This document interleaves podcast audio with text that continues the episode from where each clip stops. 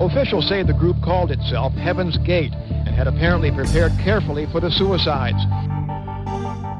Last chance to evacuate planet Earth before it is recycled. I think it's a privilege to call yourself a Scientologist, and it's something that you have to earn.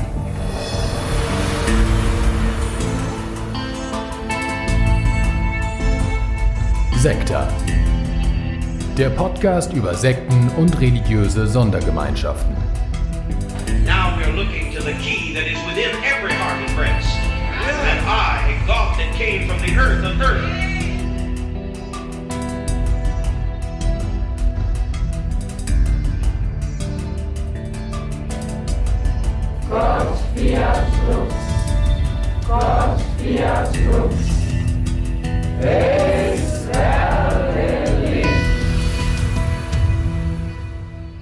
Hallo und herzlich willkommen zu einer neuen Folge von Sekta, dem Podcast über Sekten und religiöse Sondergemeinschaften.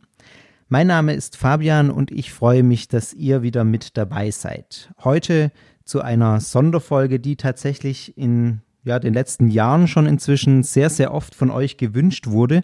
Und ich dachte, es sei jetzt mal an Ostern eine gute Gelegenheit, eine solche Folge zu veröffentlichen.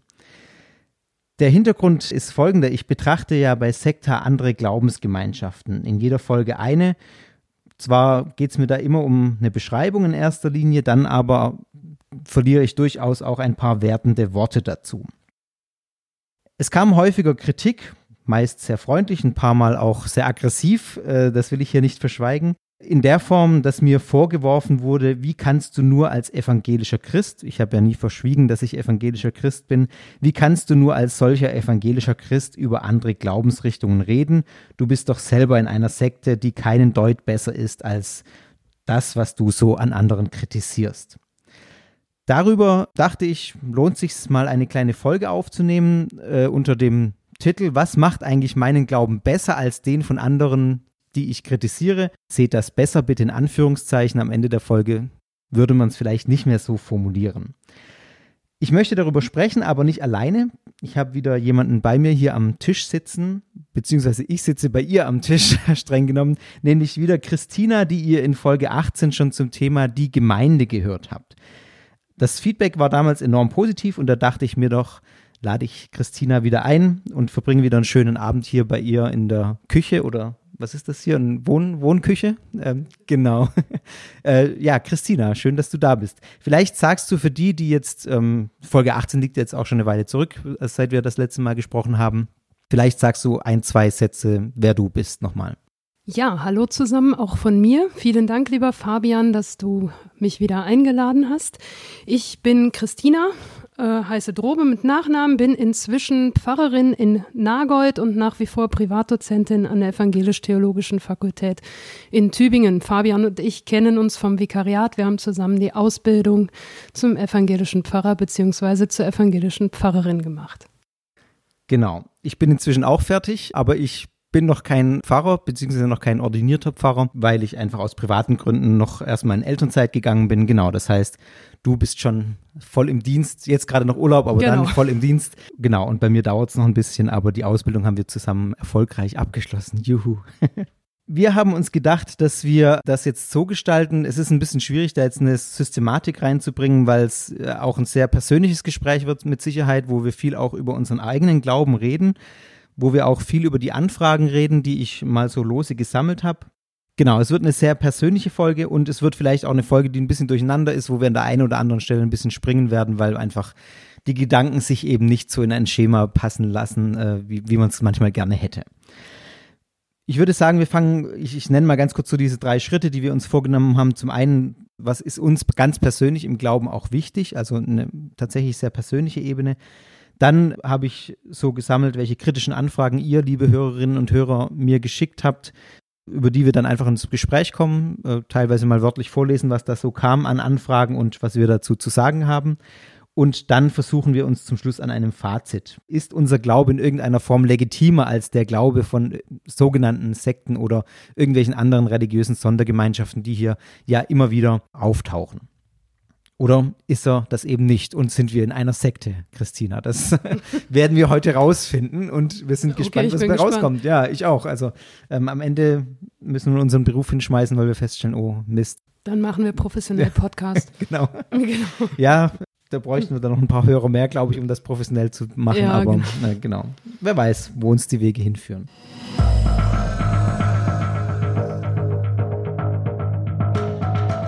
Ich würde vorschlagen, wir beginnen einfach mal mit dem ersten Punkt. Wo stehen wir? Was glauben wir als evangelische Christen? Wir werden jetzt hier keine ganze Dogmatik runterleiern und auch nicht unseren kompletten äh, Glauben, sondern eher auf die Punkte fixiert, was ist uns eigentlich wichtig in unserem Glauben äh, und warum sind wir Christen und warum bleiben wir Christen?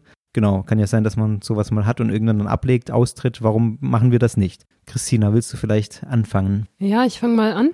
Ich würde das gerne, ich würde gerne damit anfangen mit deiner Frage, was macht unseren Glauben besser? Weil ich glaube, dass ich an meiner Haltung zu dieser Frage ein bisschen deutlich machen kann, was mir am evangelischen Glauben wichtig ist. Ich bin nämlich erstmal drüber gestolpert, über dein Was macht unseren Glauben besser, weil das klingt so nach einem Vergleich und einem objektiven Kriterium, fast religionswissenschaftlich, wo man sagen kann, okay, ich habe eine To-Do-Liste und ich hack das ab und es ist besser, weil Glaube ja zunächst mal etwas ganz Persönliches ist. Und ich sagen würde, das, was ich heute leisten kann, ist genau das, nämlich sagen, warum ich zum evangelisch-reformatorischen Glauben gehöre und warum ich das überzeugend finde und warum ich bislang dabei geblieben bin. Ich habe deshalb ein Problem mit diesem Kriterium besser, weil ein zentrales Element für mich im evangelischen Glauben ist etwas, was äh, sehr unpopulär geworden ist, nämlich die Rede von der Erbsünde. Das klingt recht verstaubt und wir haben da auch komische Sachen im Kopf, die wir damit assoziieren, dass das durch den sexuellen Akt oder was auch immer weitergegeben wird. Aber für mich ist Erbsünde einfach übersetzt sowas wie jeder Mensch ist fehlbar und jeder Mensch darf aber auch Fehler machen, weil die Lehre von der Erbsünde immer zusammenkommt im christlichen Glauben mit der Gnade Gottes, beziehungsweise im evangelisch-reformatorischen Glauben, dass wir immer jemanden haben, bei dem wir Vergebung finden, auch dann, wenn uns Menschen nicht vergeben können oder wenn wir uns selbst nicht vergeben können. Ich weiß nicht, wie du das siehst. Das ist eine sehr interessante Herangehensweise. Ich habe diesen Begriff besser ganz bewusst genutzt, weil ich ihm eben auch nicht zustimme. Also Ja. weil ich eben als Fazit sagen würde, mein Glaube ist nicht besser. Da kommen wir nachher ganz sicher noch drauf. Mir, mir stößt bei diesem Begriff alles auf. Ja. Deswegen, aber deswegen habe ich ihn auch äh, genommen, weil das eben das ist, was mir vorgeworfen wird, dass ich das denke. Das denke ich aber überhaupt nicht. Und Mhm. Ja. warum wird vielleicht im Laufe dieser Folge auch deutlich. Bei mir ist es tatsächlich, ich möchte ein bisschen ausholen, auch aus welchem Hintergrund. Also ich bin evangelisch erzogen worden, äh, gar nicht besonders fromm, sondern so auch tatsächlich Mainstream landeskirchlich. Und als ich dann angefangen habe, mich damit auseinanderzusetzen, da ist bei mir so dieses Gefühl irgendwie aufgekommen, ich kann gar nicht anders als zu glauben. Und zwar, ich bin tatsächlich, das mag vielleicht überraschend klingen für den einen oder anderen, ein sehr naturwissenschaftlich orientierter Mensch. Also bei mir stand es nach, der- nach der Schule auch die, die Wahl tatsächlich, ob ich jetzt anfange, Physik, Astrophysik äh, im Speziellen zu studieren oder Theologie war die zweite Option. Zwei Dinge, die erstmal so, Ja. so irgendwie gar nicht zusammenpassen. Aber das ist einer meiner Hintergründe sozusagen, dass ich sehr naturwissenschaftlich begeistert bin, mich das mega interessiert und Mhm. ich auch dieses ganze Natur, abgesehen von Biologie, da kann ich nicht so viel damit anfangen. Da haben wir was Schulisch gemeinsam. bedingt.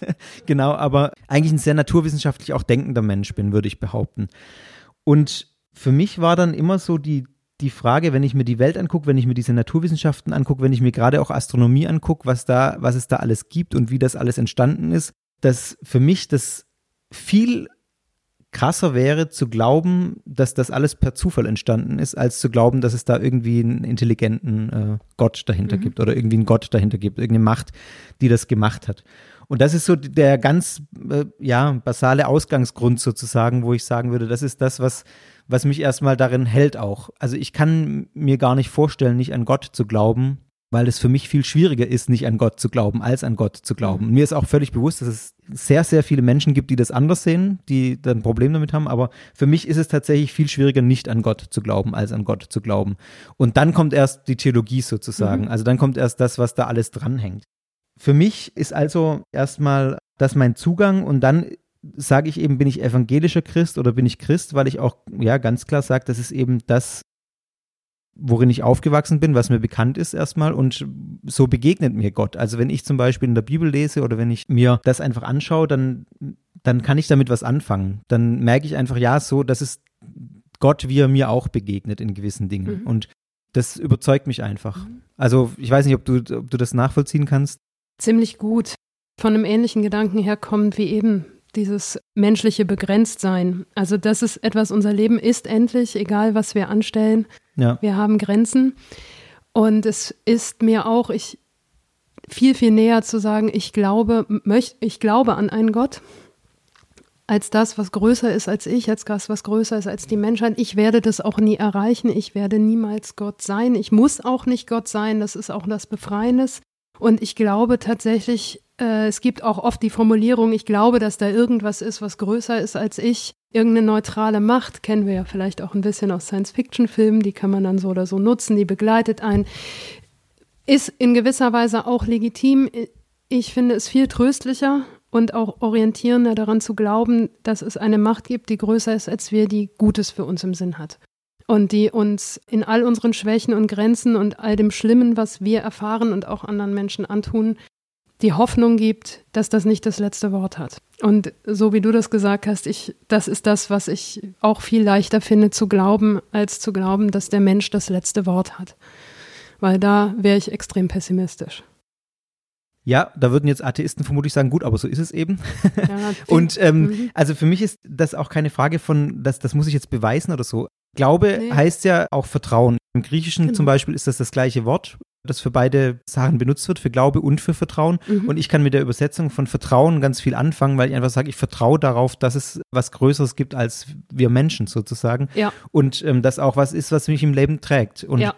das jetzt natürlich was ist, was ich nicht beweisen kann, sondern was sich durch meine Erfahrung einfach erweist und wo ich sage, da und, und durch die Erfahrung von vielen, vielen Menschen vor mir sozusagen, also eine Tradition, die damit dranhängt. Für mich geht es genau auch nicht darum, dass ich das beweisen muss. Das ist ja komisch. Ich vergleiche das gerne, wie, wie würde ich beweisen, dass es Fabian Meisenhölder gibt. Ja, das ist ein bisschen schwierig. Ich kann irgendwie gucken, ob es Fotos gibt und so weiter, aber wie beweise ich das jemandem? Sondern ich begegne dir und damit äh, beweist du dich sozusagen selber in der Begegnung. Und das ist für mich mit Gott das Gleiche. Ich beweise nicht, dass es Gott gibt, sondern er begegnet mir und er beweist sich selbst, indem er mich durch verschiedene Herausforderungen durchträgt.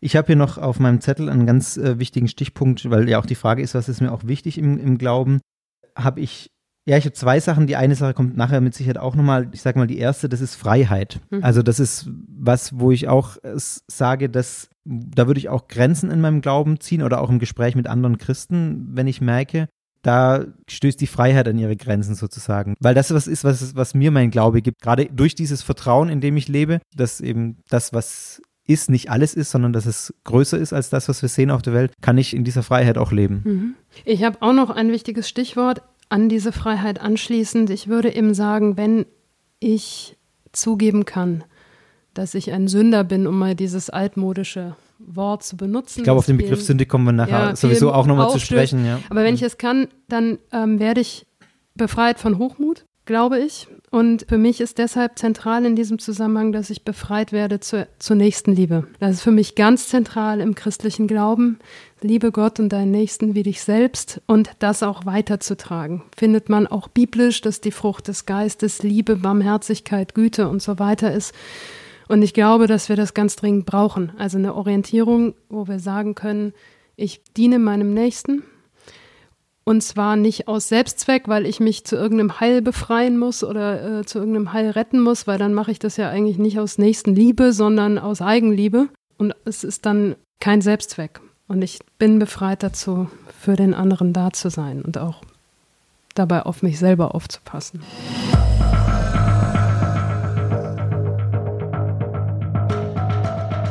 Okay, dann, das wird sich jetzt auch, wie gesagt, das ist auch das, was jetzt so ein bisschen unsortiert ist, dass jetzt im Laufe der äh, Fragen, auf die wir jetzt genauer eingehen wollen, mit Sicherheit noch das eine oder andere auch durchschwingt, was wir so glauben und was uns wichtig ist, das lässt Mhm. sich ja auch nicht ganz trennen.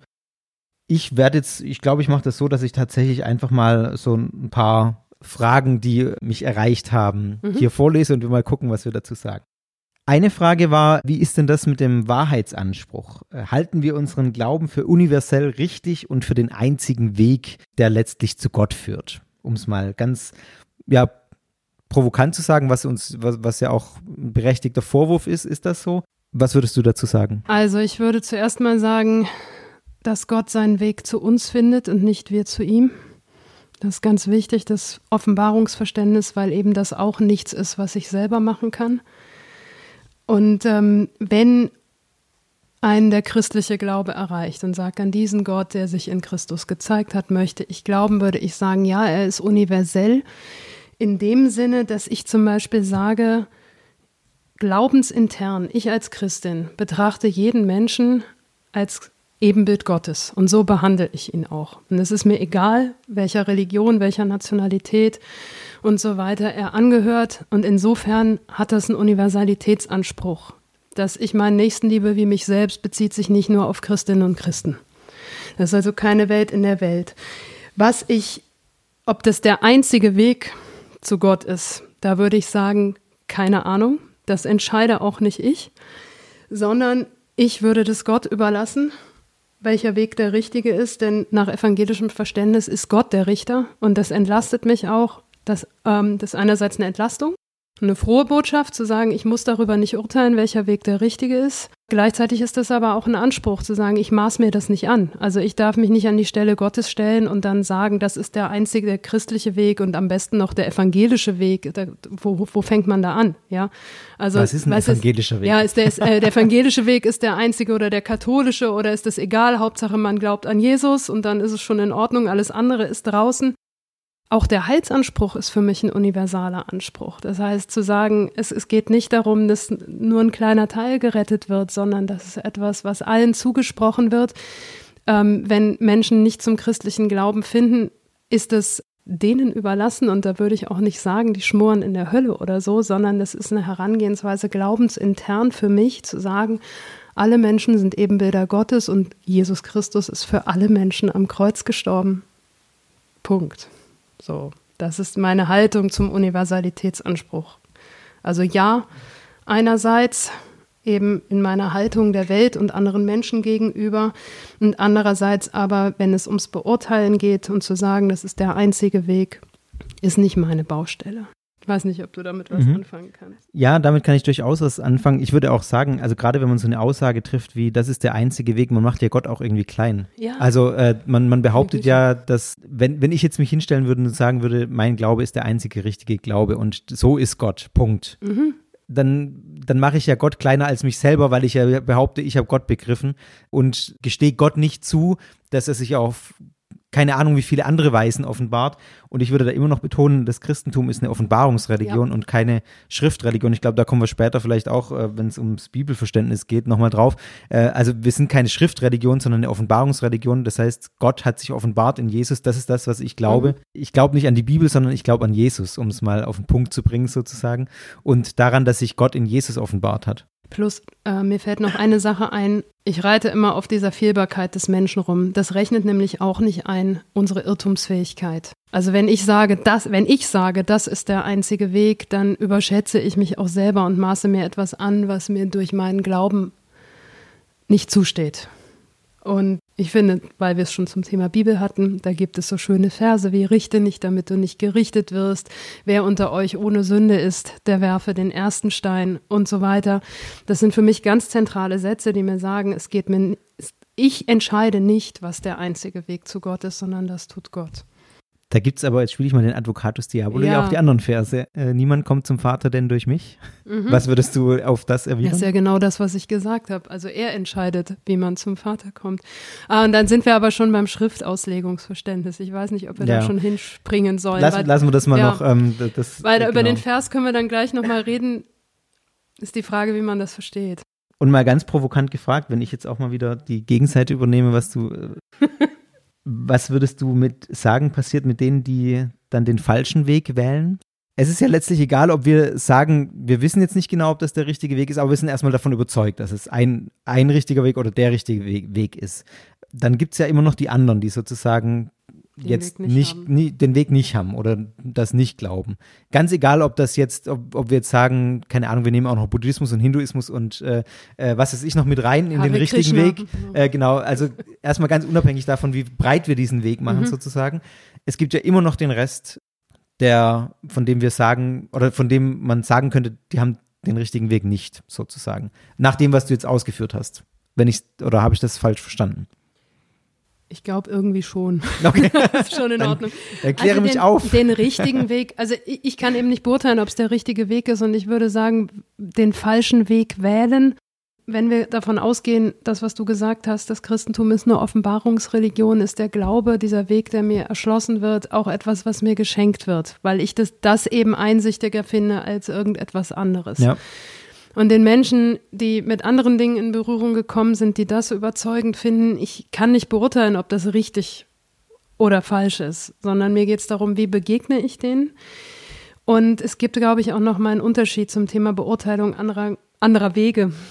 Also ich entscheide nicht, wer in den Himmel oder in die Hölle kommt und ob es die überhaupt gibt, muss man auch noch mal drüber reden. Das ist eine recht komplexe Sache. Das ist also die Frage, wie ich äh, das endzeitlich sozusagen bewerte oder absolut oder in Bezug auf, wie äußern sich diese Glaubensgemeinschaften ganz säkular, also äh, in unserem weltlichen Leben. Mhm. Ähm, was ist deren, sind deren ethische Richtschnüre? Gibt es da Probleme oder nicht?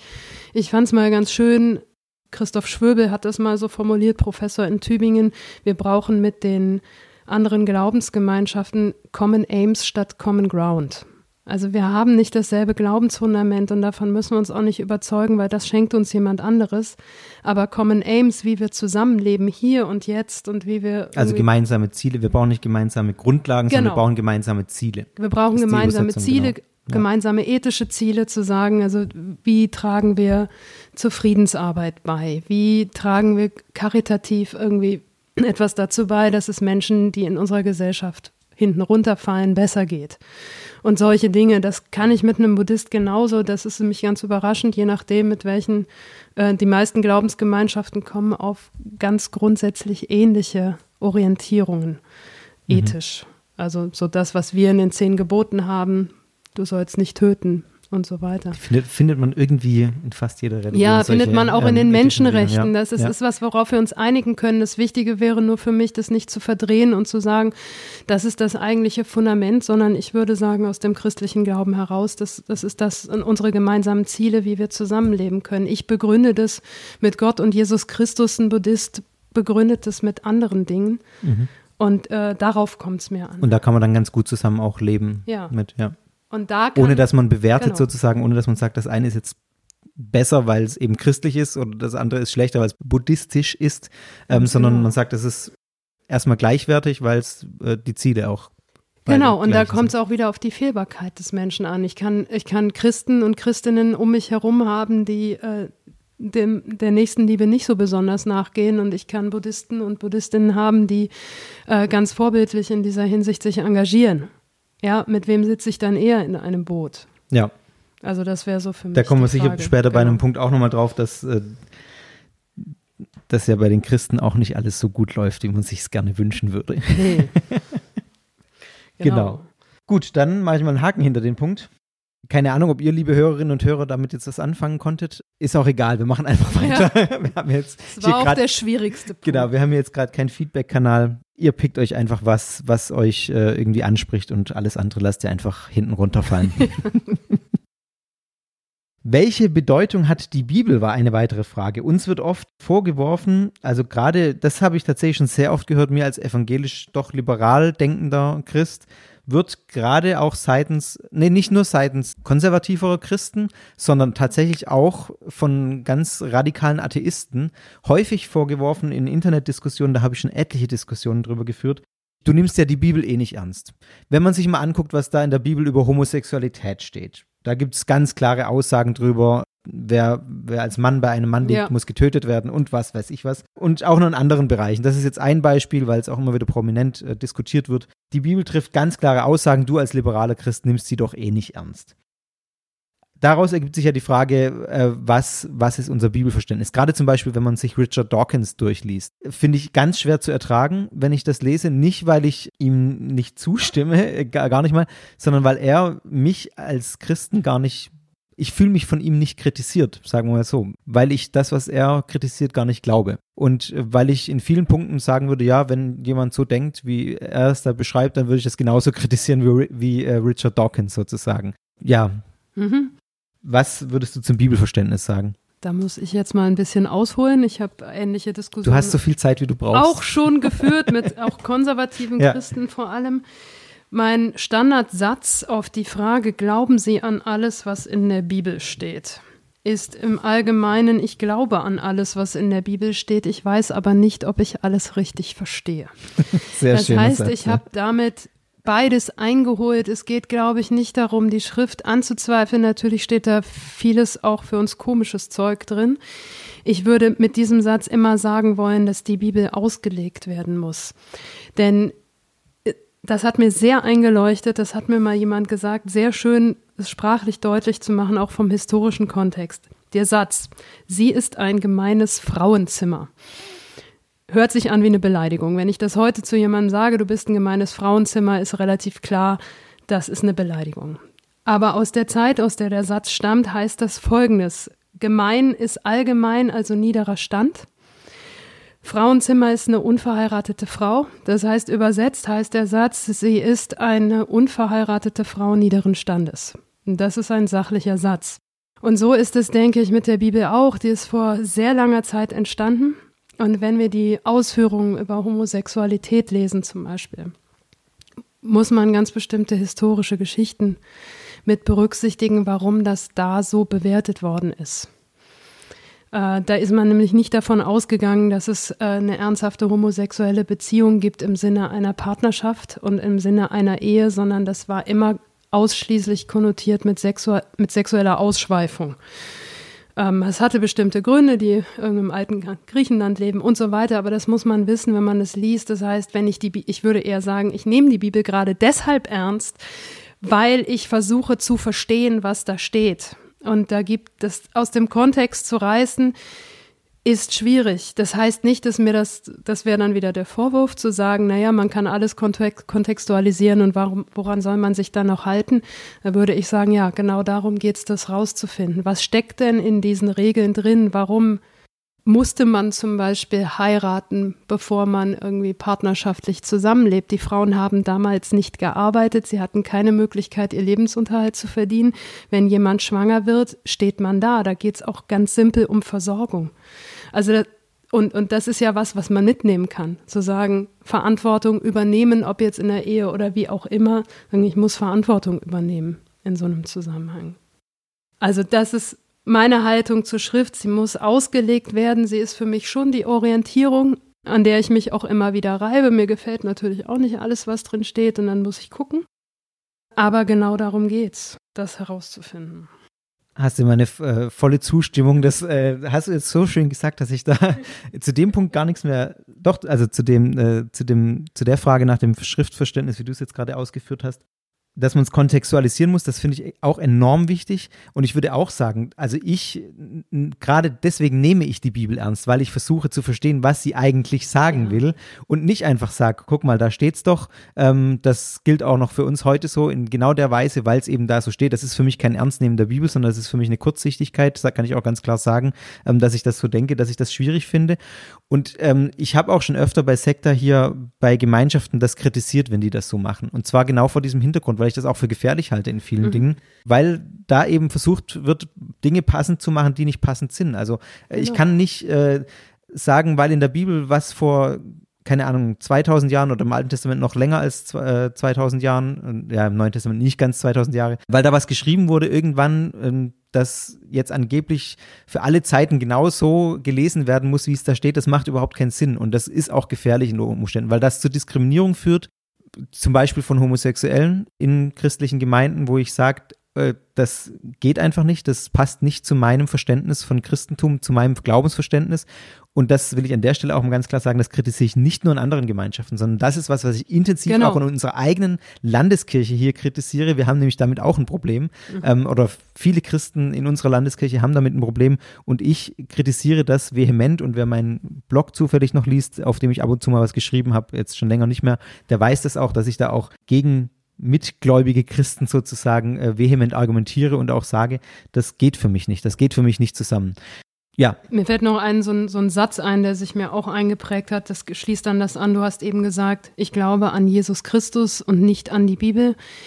Ich habe das auch mal so gehört und fand das sehr überzeugend zu sagen, ich glaube nicht an die Bibel, sondern mit der Bibel. Und das macht mhm. ganz viel deutlich. Ich glaube an Jesus Christus, nicht an die Bibel, sondern mit der Bibel an Jesus Christus. Ja. Und die Bibel, wenn man sich vor allem das Alte Testament anguckt, wo man ja auch viele von diesen merkwürdigen Gesetzen findet, es ist ja nie einfach eine abgehobene Regelschrift, sondern da geht es immer darum, dass Menschen ihren Weg irgendwie durch die Geschichte machen. Sie gehen mit Gott und ähm, dadurch ergeben sich verschiedene ethische Herausforderungen. Und wie meistern die das? Woran orientieren die sich? Und das ist ja dann die Frage, die wir uns auch stellen müssen. Also das würde ich zum Beispiel dann biblisch mitnehmen, zu sagen, mhm. woran orientiere ich mich, wie entscheide ich mich in ethischen Konflikten, was ist mir wichtig, wie geht Gott mit durch unser Leben. Und das kann ich daraus auch vielleicht lernen. So Geschichten wie Kain und Abel oder Josef und seine Brüder, das sind so Urmenschheitskonflikte, Geschwisterrivalität, Naturkatastrophen in der mhm. Sintflut. Was ist da mit Bewahrung? Ähm, da hat es offensichtlich auch Naturkatastrophen gegeben und hinterher ist es äh, die Welt ist nicht untergegangen, sage ich mhm. mal so. Also das sind so Sachen, das kann ich ja daraus lernen. Das sind Urkonflikte, die alle Menschen haben und das ist auch fast ein bisschen tröstlich, dass vor so langer Zeit die Menschen dieselben Konflikte auch schon hatten. Ehebruch und so. David und Bathseba, da gibt es ja ganz viel. Ja. Also natürlich ist mein Satz, ich glaube nicht an, an die Bibel, sondern an Jesus, äh, sehr provokant für, für manche mhm. Ohren. Ähm, aber das ist genau das, was du gerade geschrieben hast, was ich damit ausdrücken will. Dass es mir eben nicht um das wortwörtliche Verständnis mhm. der Bibel geht. Also für mich ist noch ein ganz wichtiger Punkt, dass die Bibel eben von dieser Offenbarung Gottes in Jesus erzählt oder von der Selbstoffenbarung genau. Gottes auch im Alten Testament einfach erzählt. Mhm. Dass quasi die Bibel ein von Menschen geschriebenes Buch ist, die eben als Menschen ihre Erfahrungen mit dem Gott, den sie erlebt haben, niederschreiben und niedergeschrieben haben und aus dem ich dann eben was lernen kann, aber eben nur, wenn ich es kontextualisiere, wenn ich darüber nachdenke, was war denn das damals, was haben die denn erlebt? Und nicht, wenn ich heute anfange, um mal noch ein ganz plakatives Beispiel zu bringen, die Überreste der Arche Noah zu suchen, weil ich davon überzeugt bin, dass diese Geschichte genauso passiert ist, wie sie in der Bibel steht. Es gibt Leute, die suchen mhm. die äh, Überreste der Arche Noah auf irgendeinem Berg in Israel.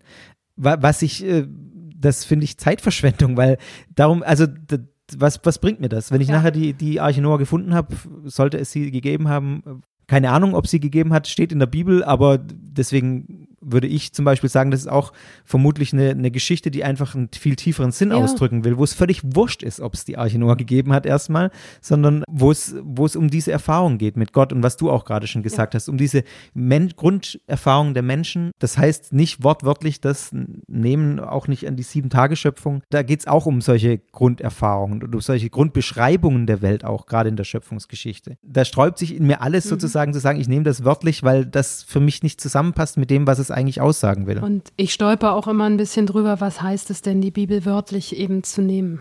Ja. Also bei der Arche Noah-Geschichte, wenn wir dabei bleiben, das ist ganz schön, wenn man sich das anguckt.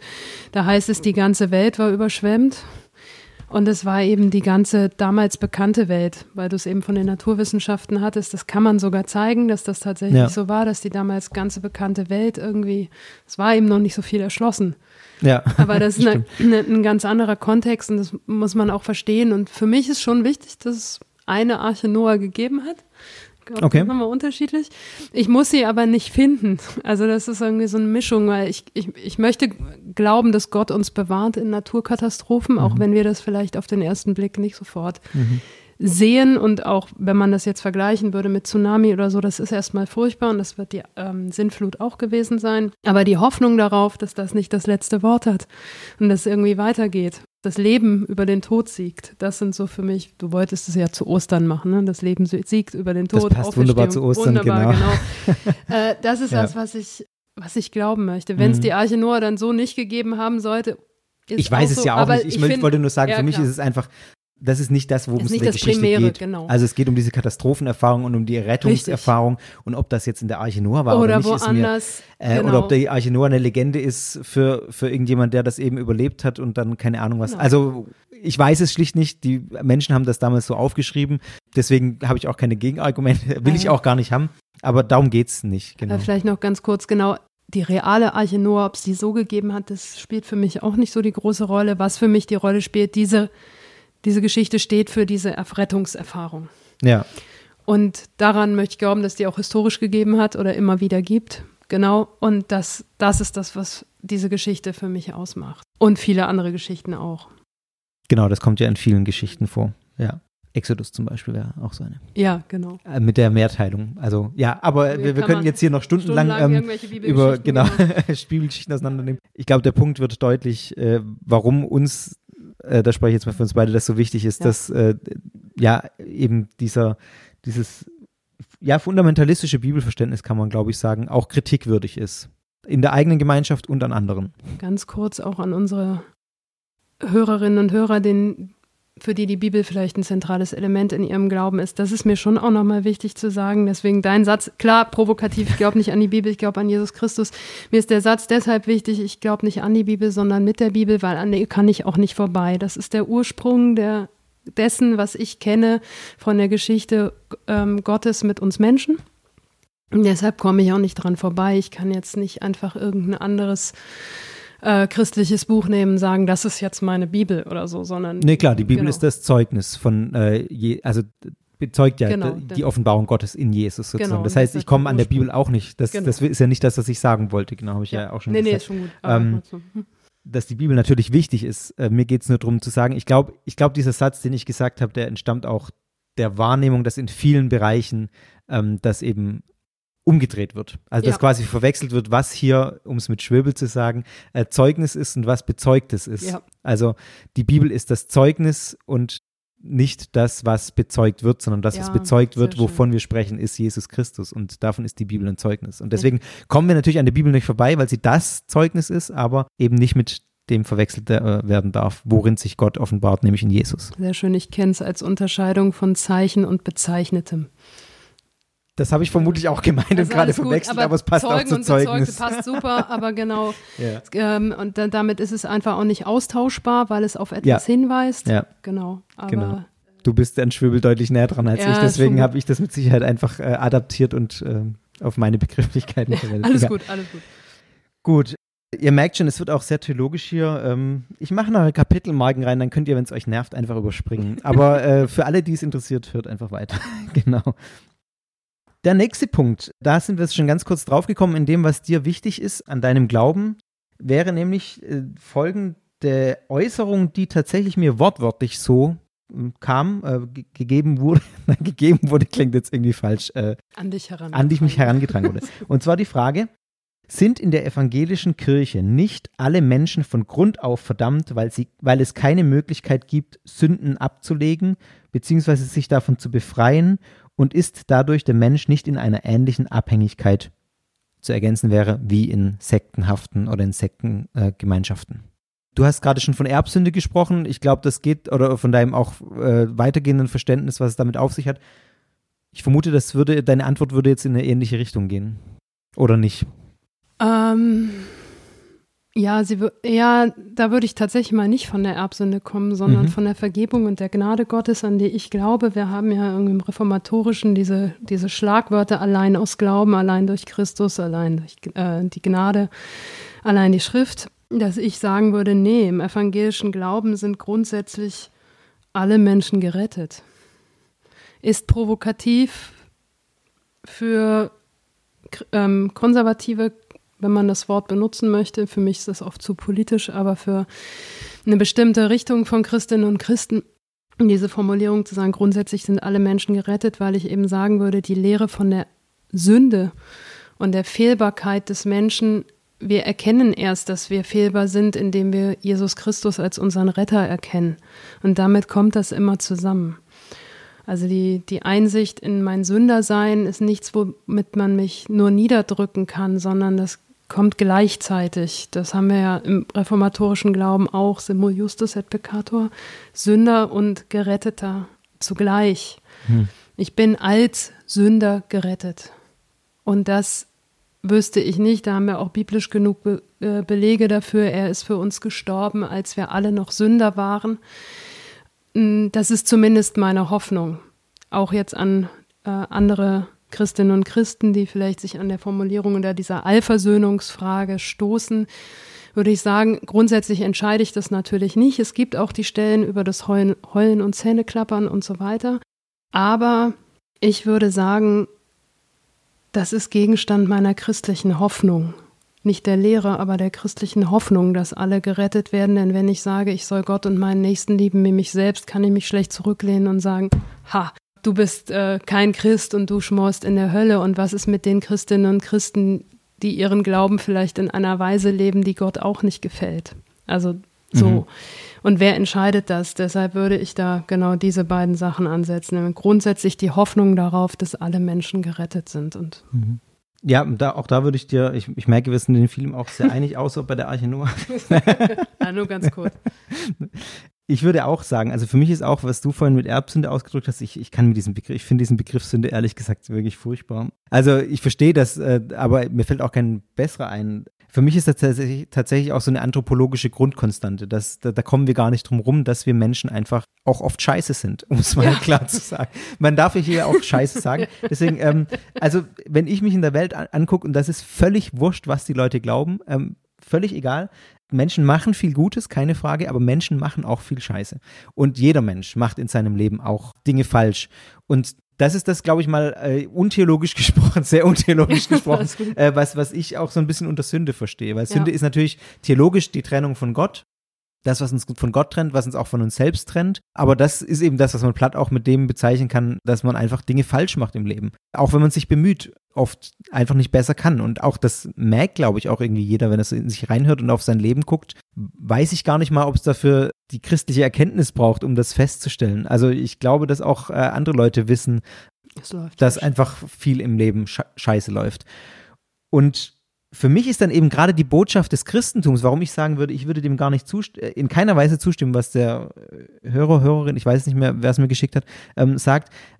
Die, das Christentum ist gerade auch das, was ich vorhin mit Freiheit bezeichnet habe, das, was mich da rausnimmt und sagt mhm. irgendwie, ich habe die Hoffnung, dass Gott auf mich schaut als Mensch, der ich bin, der viel Gutes macht, der auch viel Schlechtes macht, einfach auf mich draufschaut und sagt, komm, ich nehme dich so, wie du bist. Bei mhm. mir bist du angenommen in dem, wie du bist. Und das ist für mich eine befreiende Botschaft, gerade weil wir Menschen das eben oft nicht können. Und bei Gott würde ich sagen, das ist meine christliche Hoffnung, aus der ich auch lebe, dass Gott das sagt. Vielleicht ja, mal so meine Position. Ich finde, das hat auch immer zwei Seiten. Also wie befreiend diese Botschaft von der Gnade ist und des Angenommenseins in Gott, hängt auch daran, wie sehr ich eigentlich selbst einsehe, dass ich diese Gnade brauche. Also weil oft der Vorwurf kommt, das ist ja dann irgendwie billige Gnade. Ja, dann ja. kann ich ja sowieso machen, was ich Bonhoeffer habe ich gerade die genau. Tage wieder die ersten äh, Seiten gelesen. Ganz genau. Ja. Und ich denke aber, dass dieser Ansatz äh, der Vergebung und des Zuspruchs, du bist bei Gott angenommen, so wie du bist, davon ausgeht, dass wir uns bemühen und auch darunter leiden, dass wir immer wieder Fehler machen. Jetzt wäre für mich die Frage, was sind eigentlich Fehler oder was ist das Kriterium dafür, für das Scheiße bauen? Für mich ist das tatsächlich relativ simpel, diese, an diesem Doppelgebot der Liebe festzumachen. Mhm. Liebe Gott und deinen Nächsten wie dich selbst. Das schaffen wir nicht. Selbst wenn wir ja, aus wir Pflichtbewusstsein, das kennen wir doch auch aus einer Partnerschaft. Manchmal kann man dem eigenen Partner aus Pflichtbewusstsein zwar viel entgegenbringen, aber die große Liebe ist es jetzt gerade nicht. Das geht mhm. vielleicht auch wieder vorbei. Aber, und das merkt man doch genau. Und das tut auch weh und man kann es nicht ändern. Das, das mhm. fängt ja bei solchen Sachen schon an. Ähm, und da zu sagen, nee, äh, du bist angenommen und darunter leide ich und das ist dann die Gnade und dann wirkt sie auch. Also dann, dann kann ich vielleicht auch einen Neuanfang machen und muss mich jetzt nicht ewig in meiner Schuld grämen oder so. Darum geht es. Muss nicht dran kaputt gehen auch. Genau, ja, also ja. Sondern ich kann genau, ja. sagen, ich fange ja. neu an, ich orientiere mich neu.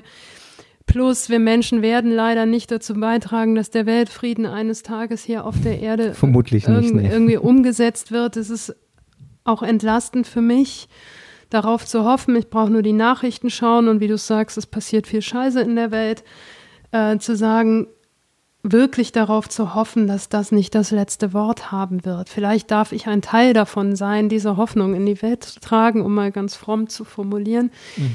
Äh, aber da zu sagen, dass das hat für mich was mit dem Sündersein zu tun und der Gnade Gottes zu tun, zu sagen, das hat nicht das letzte Wort. Mhm. Weder für dich noch für andere noch für Opfer, noch für Täter und so weiter. Und ich würde sagen, es ist entscheidend, dass wir als Christen da mitarbeiten, dass das nicht das letzte Wort hat, weil Ja. oft der Vorwurf ja auch ist, ich höre auch schon wieder die kritischen Stimmen, die ich schon so oft gehört habe, die dann sagen, ja, ihr Christen, ihr tut ja alles ins Jenseits und man muss ja hier Ja. auf der Welt gar nichts machen, weil es hat ja eh nicht das letzte Wort. Die Hoffnung ist ja, dass im, im Paradies alles besser wird. Aber ich würde gerade sagen, als Christen äh, ist es Teil meines Glaubens daran mitzuarbeiten, dass eben das nicht das letzte Wort hat und das natürlich so gut wie möglich dieses Doppelgebot der Liebe, liebe deinen Nächsten wie dich selbst Und Gott. und Gott, genau. es ist schon spät, ja. ist alles. Ähm, daran mitzuarbeiten und da, da, das ist wirklich als, äh, ja, als, als Auftrag auch zu sehen, sozusagen, den wir Christen haben. Das ist für mich ge- genauso wesentlicher Bestandteil wie die Hoffnung, dass es eben nicht das letzte Wort hat.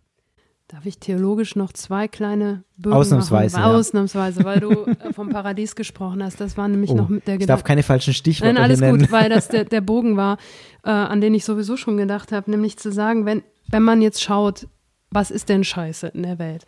Wir haben in der Bibel beschrieben diesen paradiesischen Urzustand und wie, wie, wie man das biblisch versteht und einordnet, haben wir schon gesagt, da muss man genau hingucken.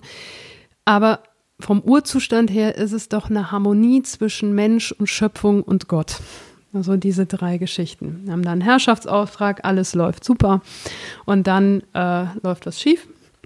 Nämlich die Hoch, äh, der Hochmut des Menschen, der sich anmaßt, äh, selber zu wissen, was richtig und was falsch ist. Da sind wir nämlich auch schon wieder dabei, Gottesrichter. Damit fängt das ja alles an, die Schlange. Und willst du nicht selber wissen, was gut und böse ist und so weiter. Dass das für mich so der Maßstab ist im Sinne des Doppelgebotes der Liebe, wo laufen die Sachen falsch. Und das wäre für mich auch das Paradies dann zu sagen, dass nach unserer Geschichte, dass das wieder so ist. Aber ich glaube, dass es einen großen Unterschied gibt. Das ist nicht wie bei Matrix einfach ein Neustart und die ganze Geschichte geht von vorne los. Das wäre ziemlich frustrierend. Sondern, und das wäre das Schmerzhafte. Mit dem Paradies und mit der Begegnung Gottes kommt auch die Einsicht da rein, dass wir wie wir gefehlt haben oder wie, wie wir uns eben nicht unserem Nächsten zugewendet haben. Und das kann ausgesprochen schmerzhaft sein. So würde ich übrigens auch die ganz neuen und Zähneklappern Stellen deuten. Nämlich zu sagen, das ist gar nicht alternativ im Sinne von gerettet Die einen oder in verdammt. die Hölle, die anderen in den Genau, Himmel. sondern wir werden alle einsehen müssen, ähm, was wir getan und was wir unterlassen haben. Mhm. Und wir werden die Vergebung erfahren und das Licht sehen und es kann eben recht schmerzhaft sein. Ob Ja. jetzt als Christ oder nicht als Christ. Und zum Begriff, ich weiß nicht, ob dir das hilft, Paul Tillich übersetzt Sünde mit Entfremdung. Entfremdung vom Nächsten, Entfremdung von unserem Wesen, Entfremdung von unserer Bestimmung, im Einklang mit Gott und der Schöpfung zu leben und so. Und vielleicht können wir uns auf Entfremdung einigen. Finde ich einen ganz guten Begriff. Paul Tillich, ein äh, berühmter Theologe im 20. Jahrhundert, über den du promoviert, ha- habilitiert? Habilitiert hast, ähm, genau, von daher sitzt da eine Expertin, genau. Passt besser nicht aufmachen. Nee, äh, das lassen wir jetzt mal zu. Wir müssen nämlich hier, ich gucke mal ein bisschen auf die Ja. Uhr und auf die Liste, die wir noch vor uns Mhm. haben, die bei mir schon noch ein bisschen was äh, zu bieten hat. Der nächste Punkt auf unserer Liste, Stichwort Zwangstaufe, habe ich das mal genannt. Der Vorwurf ist folgender. Wir taufen Säuglinge, die sich nicht entscheiden können und züchten in Anführungszeichen so unseren eigenen Nachwuchs, der dann ja sozusagen in, in dem äh, Ding drin hängt, äh, in der Religionsgemeinschaft und dann erst wieder austreten muss, um ja, äh, seinen Weg frei von der Kirche zu gehen, sage ich mal. Also es quasi geht es um die Problematisierung der Gleichsetzung von Taufe und Kircheneintritt. Taufe, Kleinkindtaufe auch. Also nicht, äh, ja, Taufe im Erwachsenenalter ist ja nochmal ein anderes Thema, weil da der Mensch schon mündig ist, ähm, sondern um die, um das Gleichsetzen von, ja doch, im Prinzip geht es um die Gleichsetzung von Taufe und Kircheneintritt mit Bezug auf die Kleinkindtaufe oder kind, äh, Säuglingstaufe. Ich habe hier auch meine Punkte draufstehen. Wir haben gerade schon festgestellt, dass die ganz ähnlich sind wie deine. Du bist wortgewandter. Willst du es einfach sagen, was du denkst? Ja. Starte einfach mal, genau. Also, ich habe da zwei Punkte dazu. Es ist ja nicht die Kirche, die Eltern dazu zwingt, ihre Kinder taufen zu lassen, sondern es ist im Allgemeinen andersrum. Es gibt sicher auch Missbrauch in dieser Hinsicht, das möchte ich gar nicht bestreiten. Das gibt es aufgrund der Auffassung von der Fehlbarkeit eines jeden Menschen und somit auch von jeder weltlichen, auch kirchlichen Institution passiert da Missbrauch, aber eigentlich sind es die Eltern, die zu uns kommen, weil sie sich entschieden haben, dass sie ähm, das Kind taufen lassen wollen und auch, dass sie wollen, dass das Kind Mitglied der evangelischen oder der katholischen oder was auch immer Kirche ist. Und Das halte ich für total normal, denn Eltern treffen Entscheidungen für ihre Kinder.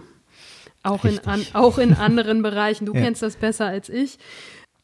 So, ja, durchaus. Ich treffe sehr viele Entscheidungen für meine Kinder. Du triffst viele Entscheidungen für deine Kinder. Ich habe noch keine Kinder. Ähm, aber ob das jetzt die Entscheidung ist, in welche Schule Kinder gehen, ob das die Entscheidung ist, in welchen, welches Hobby die ausüben am Anfang, welche Kleinkindförderung, ob sie in eine Kita kommen oder nicht und in, in welche Kita und so weiter. Man trifft ja permanente Entscheidungen für seine Kinder und Eltern wollen das und sie werden nicht von der Kirche oder Pfarrerinnen und Pfarrern dazu gezwungen, das zu machen, sondern das ist etwas, was sie wollen. Ich habe als Vergleich jetzt noch die beiden anderen monotheistischen Religionen, Judentum und Islam. Beim Judentum ist es zum Beispiel so, dass man dann Mitglied äh, der jüdischen Glaubensgemeinschaft ist, wenn man eine jüdische Mutter hat. Also da steht dann gar keine Entscheidung mehr dahinter. Das möchte ich gar nicht kritisieren, nicht, dass das jetzt falsch ankommt. Nur das ähm, ist in diesem Zusammenhang, das ist insofern auch eine Entscheidung der Eltern, wenn eine Mutter Jüdin ist, entscheidet sie damit auch, dass ihr Kind jüdisch wird. So, und wenn man dann, wenn Kinder dann mündig sind, religionsmündig ist man mit 14, wenn sie austreten wollen, steht ihnen das jederzeit offen. Und durch diese formale Mitgliedschaft das kann man ja dann eben selber entscheiden. Atheistische Eltern entscheiden auch für ihre Kinder, ja. dass sie in keiner Religion aufwachsen. Also genau. Also das, äh, das ist, unterstreicht nochmal, dass mit diesen ganzen Entscheidungen, die wir Eltern Richtig. oder die Eltern für ihre Kinder treffen, das ist für mich kein schlüssiges Argument, weil das in allen Bereichen gilt. Ich meine, Kinder sind noch nicht entscheidungsfähig und dann geben die Eltern ihren Kindern weiter, was ihnen wichtig ist. Ja. Und ähm, ich würde auch sagen, es gibt sicher Missbrauch, es gibt auch Strukturen, in denen das ähm, problematisch sein kann, wenn, wenn da irgendwie ein Zwang entsteht. Auch es gibt ja manchmal auch den sozialen Zwang, dass eben eine Taufe stattfinden muss, weil irgendwie alle drinnen sind und die Oma das irgendwie sagt. Das nimmt meiner Erfahrung nach aber ab. Also ja. äh, die Leute, die zu uns kommen, wir haben jetzt auch schon einige äh, Säuglinge, Kinder getauft, ähm, die machen das tatsächlich nicht, weil sie dazu gezwungen werden. Das ist in der heutigen Gesellschaft zum Glück nicht mehr so, ich sage bewusst zum Glück nicht mehr so, ähm, dass irgendwie ein gesellschaftlicher Druck entsteht, die mhm. Kinder da in eine gewisse Richtung taufen zu lassen, sondern es ist die freie Entscheidung der Eltern, die eben wie in allen anderen Bereichen auch Entscheidungen für ihre Kinder treffen. Und ich möchte auch nochmal sagen, also die Entscheidung ist ja bei uns quasi auf die Konfirmation dann ausgelagert, ähm, wo es darum geht, sich zu entscheiden, dann als religionsmündiger mhm. junger äh, Mensch mit 14 Jahren. Und man kann sich eben nur für oder gegen was entscheiden, was einem, was man auch kennt.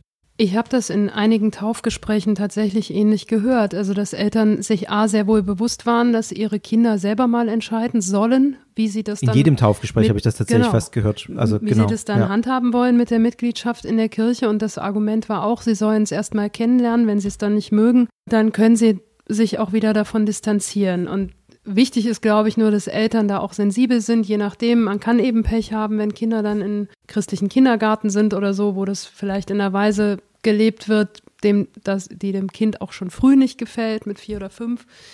Einfach darauf zu hören und zu gucken, wie man reagiert. Das muss man dann im Einzelfall entscheiden. Wenn das Kind sagt, das ist mir alles komisch, das will ich nicht, vielleicht den Kindergarten wechseln oder was auch immer dann damit machen. Aber sensibel sein und den Kindern dann wirklich die Kinder ernst nehmen und die Kinder dann, soweit sie es können, die Entscheidung mhm. überlassen. Und dass wir als Kirche dafür werben, das zu machen, finde ich auch irgendwie nachvollziehbar, ja. weil wir es sehr gut finden. Also. Und die Taufe hat ja auch wieder zwei Seiten. Einmal die Mitgliedschaft in der Kirche und auch wieder ja, mehr Glaubensinhalt, die Seite, dass einem Kind, ohne dass es schon irgendetwas dazu tun kann, für sein ganzes Leben alle Schuld und Fehlerhaftigkeit, Entfremdung, wie auch immer wir es jetzt nennen wollen, Sünden, sagt man im Allgemeinen, vergeben sind. Und das hat ja auch was Befreiendes. Es geht ja nicht darum, klar, viele sagen dann auch, ja, das hat so ein Säugling schon gemacht. Nee, es geht ja nicht darum, was, sondern es geht fürs ganze Leben und da darf man sich immer dran erinnern. So, und ich bin auch davon überzeugt, dass das was Schönes ist, dass mir das als Kind mal zugesprochen worden ist. Wenn ich jetzt einen anderen Weg gegangen wäre, könnte ich auch sagen, okay, ich habe damit einfach nichts mehr zu tun. Gut, haken wir ab. Jo, du warst schon bei der Konfirmation, da steht, glaube ich, auch noch was auf der Liste. Ja, da kommt noch ein bisschen, aber noch ein bisschen in eine andere Richtung. Von ja, daher, das ähm, stimmt, okay. Wir kommen zu einem sehr schönen Punkt, wo ich genau die richtige Gesprächspartnerin gegenüber sitzen habe. Gerade wer jetzt die letzte Folge auch schon gehört hat, du warst ja bei der Weltanschauungsbeauftragten ja. äh, mehrere Monate und hast dort mitgearbeitet. Deswegen trage ich den nächsten Punkt einfach mal vor. Die evangelische Kirche ist auch eine Sekte, weil es Sektenbeauftragte gibt, die sich über andere Konfessionen stellen. in dieser Wortformulierung. Der erste Teil kam von mir bei Instagram, den Halbsatz habe ich vorgegeben. Ergänzt wurde, es gibt Sektenbeauftragte, die sich über andere Konfessionen stellen. Mhm. Teilzeit, äh, nee, ähm, wie, wie, eine Praktikumssektenbeauftragte äh, ja, genau. Christina Drobe darf da jetzt drauf antworten. Also, zum einen muss ich sagen, dass hier in, in der Württembergischen Landeskirche es schon lange nicht mehr Sektenbeauftragte heißt, sondern Weltanschauungsbeauftragte und zwar aus genau dem Grund, weil die Bezeichnung Sekte, was ist überhaupt eine Sekte, hat immer schon für unsere, für unseren alltäglichen Sprachgebrauch irgendwie so eine Konnotation des Abwertens. Sekte ist was Schlimmes. Und deswegen heißt das schon lange Weltanschauungsbeauftragte, weil es auch vor allem nicht darum geht, irgendwelchen Sachen das Label Sekte aufzudrücken oder anderen Sachen nicht. Also sozusagen, wir entscheiden nicht, was eine Sekte ist und was keine Sekte ist, sondern ich habe das so erlebt, jedenfalls in Württemberg, dass es vor allem eine Beratungsstelle ist. Diese Stelle geht nicht offensiv selbst raus zu den Menschen und erzählt ihnen, dass sie in einer Sekte sind, sondern an diese Beratungsstelle haben sich Menschen gewendet, die in Konflikten waren aufgrund der Erfahrungen in ihrer Glaubensgemeinschaft. Und die werden einfach beraten, inhaltlich und so weiter. Da gehört viel Recherchearbeit dazu. Es geht also nicht darum, andere Sachen als Sekten zu qualifizieren, sondern es geht darum, Menschen zu beraten, die unter einer Mitgliedschaft in einer Sekte oder in einer weltanschaulichen Gruppierung leiden entweder Betroffene selbst oder Angehörige oder Lehrerinnen und Lehrer, die sagen, ich habe da ein Problem mit Schülerinnen und Schülern, was mache ich? Was sind das überhaupt für Leute? Was glauben die? Wie gehe ich mit denen so um, dass das irgendwie entspannt läuft? Also das würde ich sagen. Und aus meinem evangelischen Verständnis heraus würde ich auch sagen, es geht auch nicht darum, dass ich mich drüber stelle, sondern es ist für mich eben genau dieser Auftrag zur nächsten Liebe, der da auch irgendwie ausgeübt wird dass ich Menschen in Not helfe. Das ist halt eine Form davon. Und das mache ich aus meinem evangelischen Verständnis heraus. Es geht auch nicht darum, die zu missionieren zum evangelischen Glauben oder was auch immer, sondern ich mache das einfach als evangelische Christin, weil mir das wichtig ist. So würde ich das sehen. Mhm. Und dann ist es natürlich aber so, dass natürlich auch Abgrenzung stattfindet. Mhm. Also gerade wenn man sich Literatur anschaut, ja. äh, da gibt es ja auch dicke Bücher dazu ähm, oder Aufsätze in, in gerade von der äh, EZW, also von ja. der EKD-weiten Weltanschauungsstelle, sozusagen, die heißt auch nicht Sekten, äh, Sektenstelle, nicht mehr, sondern Weltanschauungsstelle oder Arbeitsstelle für Weltanschauungsfragen. Irgendwie ja, ähm, so. genaue Formulierung weiß das ich auch nicht. Ist die genaue Formulierung. Okay. Also es geht um die Weltanschauungsfragen, auch wie du gesagt hast. Und da geht es natürlich auch um Abgrenzung. Aber äh, Abgrenzung per se ist ja auch erstmal nichts Schlechtes. Ich meine, jeder Mensch grenzt sich ab. Und natürlich müssen wir als Kirche auch irgendwie sagen, ähm, oder als Christen, dass passt irgendwie noch dazu, das können wir noch durchgehen lassen als christlich und das eben nicht mehr. Und das ist ja auch erstmal nicht wertend. Da geht es ja nicht um eine Wertung, sondern da geht es darum zu sagen, also das ist einfach nicht das, was ich glaube. Punkt. Das hat keine Wertung. Also wenn, wenn jetzt, zu, äh, keine Ahnung, einer zu mir kommt und, und sagt, er isst gern Melone und ich sage, ich esse nicht gern Melone, dann ist es auch eine Abgrenzung. Ja. Aber es ist keine Wertung, der darf doch gern Melone essen. Also und genauso, also ban total banales, blödes Beispiel, aber genauso in dieser Kategorie würde ich das auch erstmal sehen. Es geht um eine beschreibende Abgrenzung, also ja. zu sagen, ich beschreibe das einfach in Abgrenzung, weil es nicht zu dem passt, was ich glaube, ohne zu sagen, das ist besser oder das ist schlechter. Ja, und es ist ja auch nicht schlimm, dass es nicht passt. Also nee. das ist mein, in dem Fall immer mein Beispiel. Es gibt zwei Weisen, sich abzugrenzen. Einmal eine sachliche Form, indem ich bestimme, was glaube ich und ich glaube einfach nicht, was ein Buddhist glaubt. Ein Buddhist findet die Vorstellung eines ewigen Lebens total verstörend. Das ist das Schlimmste, was der sich so vorstellen kann aufgrund des Kreislaufes der Wiedergeburt und so weiter. Oder ein Schöpfergott. Und das ist ja einfach erstmal beschreibend. Und das heißt, wenn ich solche Elemente irgendwie importieren wollen würde ins Christentum, wird es irgendwann schwierig. Ja. Äh, weil das nicht mehr in sich konsistent ist. Genau, und da muss man sich dann sachlich so. abgrenzen und sagen, das passt einfach nicht zu dem, äh, was wir als christlich ja. verstehen. Und was will ich eigentlich sein? Will ich Christ sein oder willst du Buddhist sein? Will ich Buddhistin sein? So, da geht es einfach erstmal darum, den Kindern einen Namen zu geben, sage ich immer. Also äh, klar zu fassen, was sind eigentlich die Glaubensgrundlagen einer Glaubensgemeinschaft. Natürlich hat das was Abgrenzendes, was problematisch wird, wenn es kategorisch abwertend wird von anderen Glaubensgemeinschaften. Und, und leider gibt es diese Art von weltanschaulicher Abwertung natürlich überall und auch in der Kirche. Aber denken wir mal. Auch bei an- Weltanschauungsbeauftragten. Äh, Beauftragten. Ich Ja. habe gerade einen Text gelesen, ähm, wo, klar. wo, äh, wo es irgendwie um einen Guru in Sibirien gibt, äh, geht. Wenn ihr die Folge jetzt hier hört, dann habt ihr die Folge eventuell schon gehört, äh, die dann um dies geht, um Visarion, wo in dem Text der Weltanschau, ich weiß nicht mehr, welcher Weltanschauungsbeauftragte das war, der aber dann ähm, ganz klar so de, de, den als Fabulierer bezeichnet Mhm. hat und so. Äh, Und dann eben Zitat, Zitate von ihm gebracht hat, wo ich dann auch mal sage, das ist schon ein abwertender Begriff für mich, wenn der sagt, irgendwie, der fabuliert nur rum. Ja, ähm, das wertet ganz klar ab, das, was die glauben sozusagen, wo ich sagen würde, das glauben die halt aber eben, dass es so ist und dann sollen die das doch erstmal so glauben. Punkt. Das ist erstmal nicht das, was ich glaube, aber deswegen, also das meine ich als Beispiel jetzt, das gibt es auch, würde ich auch ganz klar sagen, da gibt es kritische Ausreißer, auch in, in der Kirche natürlich. Ja, natürlich. Also die Praxis kann sehr anders aussehen. Es heißt auch nicht überall politisch korrekt Weltanschauungsbeauftragte. Den Begriff des Sektenbeauftragten wird man deutschlandweit noch finden. Das heißt auch nicht, dass die entsprechenden Personen das auf eine problematische Weise betreiben. Es heißt einfach noch so, aber natürlich gibt es da Leute, die den Eindruck haben, sie wissen, was der richtige Weg ist und beurteilen irgendwie von oben herab andere Glaubensrichtungen. Mir war es immer, also was ich jetzt so präsentiert habe, ist so meine Idee davon, was die Funktion ist und mir war es immer wichtig in dieser Arbeit, dass genau das unterschieden wird, nämlich die Glaubensfundamente, eine Sache, was passt zueinander, was nicht und so weiter. Und dann die ethische Seite. Die Menschen kommen ja im Allgemeinen, weil sie unter irgendwas leiden. Ja. Und die ethische Komponente zu betrachten, welche Sozialdynamik entfaltet eine Gruppierung, das muss, und das kann allen Gruppierungen passieren, dass sie sehr exklusiv werden, dass es schwer ist, aus ihnen auszutreten, dass es einem schwer gemacht wird. Das ist für mich so ein Kriterium, kann ich sozusagen ein- und austreten, wie ich das für richtig halte. Die evangelische Kirche musste 10 Euro zahlen und aufs äh, Standesamt oder wohin gehen. Ja, genau, das war's. Aber du Ja. musst nicht, genau. Aber das ist ja auch schon eine Hürde. Also da Das- könnte man ja auch mal drüber reden. Aber das, echt 10 das, Euro zahlen. Ich glaube, es kostet 10 Euro. Ähm, Ich bin noch nicht ausgetreten, von daher weiß ich nicht genau. Ich bin aus der katholischen Kirche ausgetreten. Ich bin ja konvertiert, aber ich habe keine 10 Euro bezahlt. Ah, Ich habe nicht, dass irgendwann noch eine. Rechnung kommt mit Zinsen und so. Aber äh, 20 Jahren glaube ich nicht.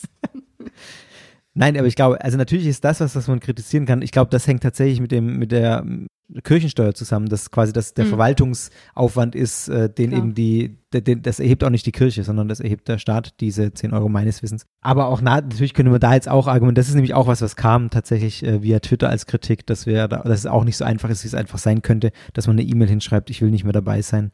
Aber de facto ist es sehr einfach aus der evangelischen Kirche auszutreten und das ist auch gut so. Und von mir aus könnte das auch via Online-Formular funktionieren, da hätte ich kein Problem damit. Ich habe auch kein Kostenlos, Problem damit. bitte. Ich muss allerdings den Kritikern auch zustimmen. Sicher wird es Pfarrerinnen und Pfarrer geben, die sehr auf Menschen einwirken, die aus der Kirche austreten wollen.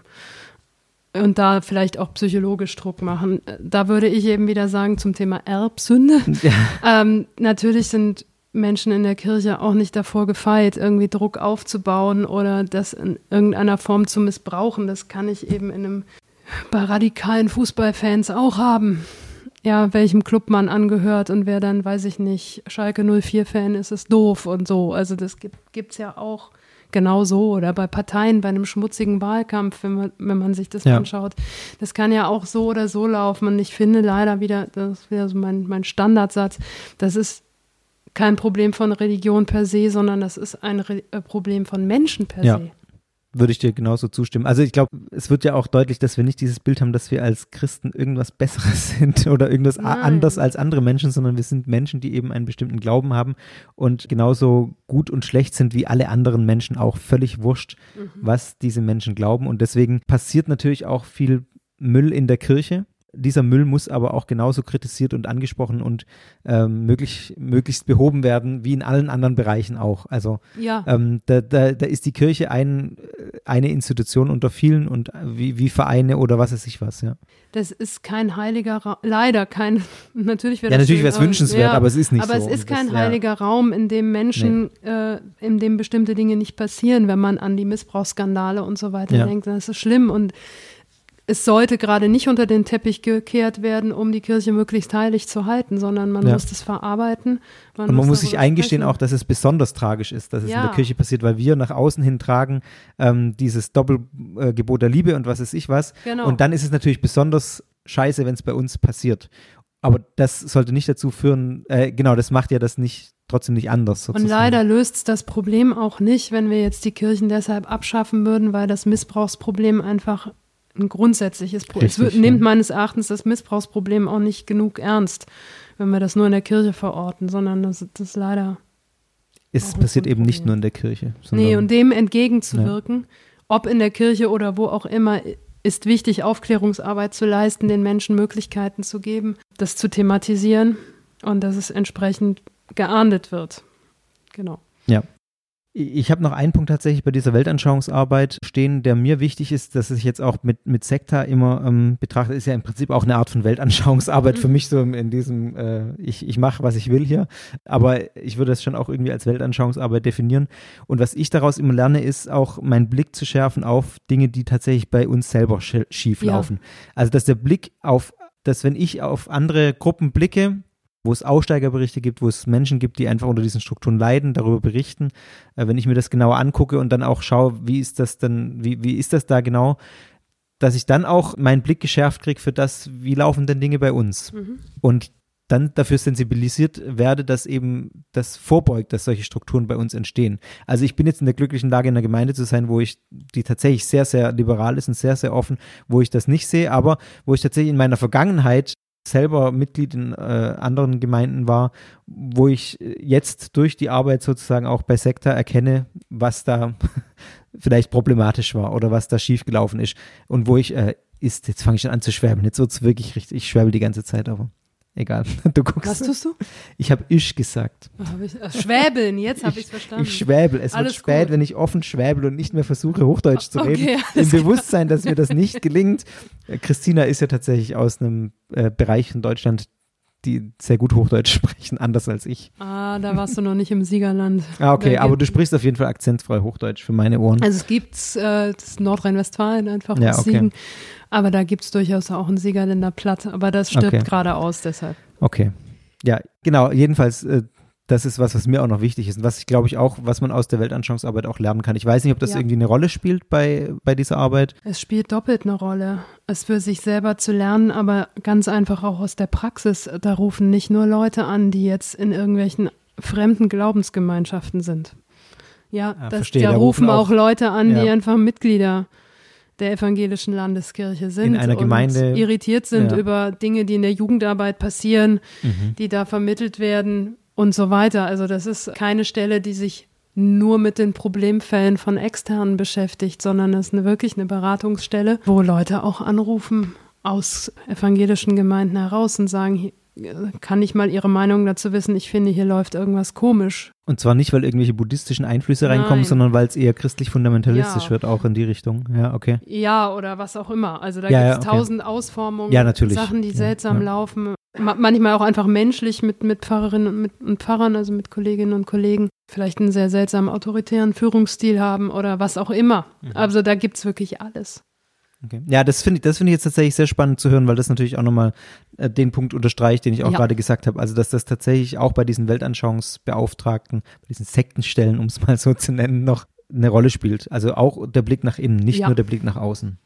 Das natürlich aus erster Hand zu hören, ist, glaube ich, viel wert. Ja. Gut, hast du noch was zu dem Punkt ansonsten? Nee, nee habe ich nicht. Okay. Alles gut. Haken dahinter und weiter geht's. Yo. Geht in eine ähnliche Richtung. Die evangelische Kirche ist auch eine Sekte, weil die Abgrenzung zu anderen Glaubensrichtungen, in Klammer, zumindest in Bayern, sehr stark ist, war eine Rückmeldung, die ich bekommen habe. Über Abgrenzung haben wir gerade schon ein bisschen gesprochen du hast zwischen den zwei verschiedenen Arten von Abgrenzung gesprochen. Ähm, man könnte, also ich hatte es, ohne dass du es vorher gesagt hast, habe ich äh, hier abgrenzen und abwerten gegenübergestellt. Mhm. Also, dass es für mich zwei unterschiedliche Dinge sind. Abgrenzen finde ich erstmal auch nicht schlimm in, im Verständnis der sachlichen Abgrenzung. Wenn es dann abwertendes Abgrenzen wird, ist es problematisch.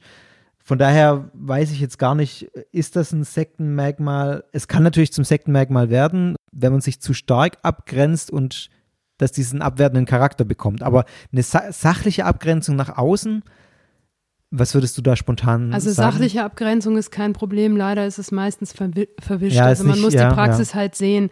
Ich, es gibt Gespräche, da stehen mir die Haare zu Berge. Also allein schon zwischen Abgrenzung zwischen katholisch und evangelisch. Wenn ich davon höre, dass es Leute gibt, die in Weihwasserbecken spucken Das würde ich jetzt nicht mehr als, sach als sachliche Abgrenzung Nee, das bezeichnen. ist eben keine sachliche Abgrenzung. Okay, Oder auf krass. Friedhöfe gehen und Ewigkeitslichter einsammeln, weil das das komische katholische Licht ist. Da gibt es wirklich gruselige Sachen. Und das muss Okay. man den Kritikern auch mal zugestehen, das gibt es alles. In der evangelischen Kirche auch, genauso wie in der katholischen Kirche sicher auch. Mein Anliegen wäre da erstens selber eine andere Form von Christentum zu leben.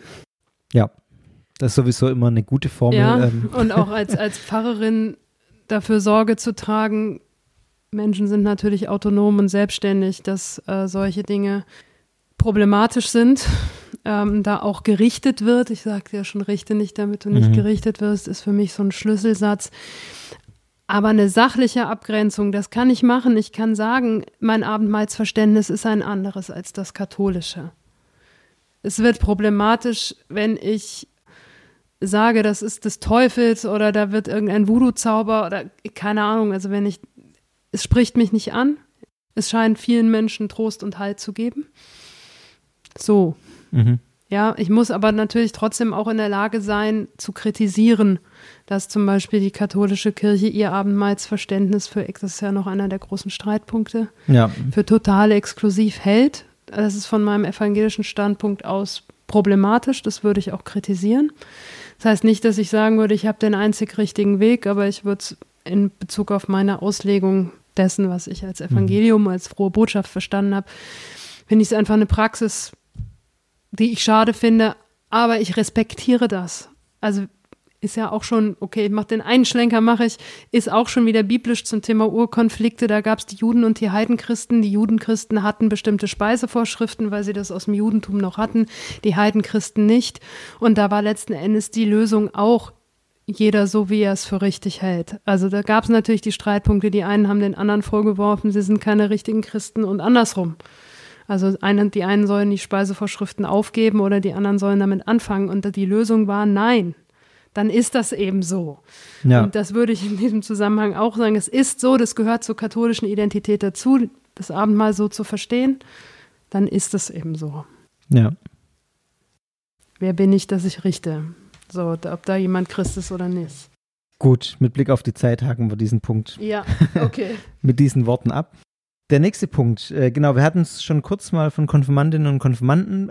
Jetzt wurde kritisiert und zwar kam das tatsächlich mehrfach, also nicht nur von einer Person, sondern deswegen habe ich es jetzt hier auch nicht wortwörtlich aufgeschrieben, von mehreren Personen, ich glaube es waren sogar drei oder vier, die geschrieben haben, sie finden es kritisch, diese Anwesenheitspflicht beim Gottesdienst für Konfirmandinnen und Konfirmanden.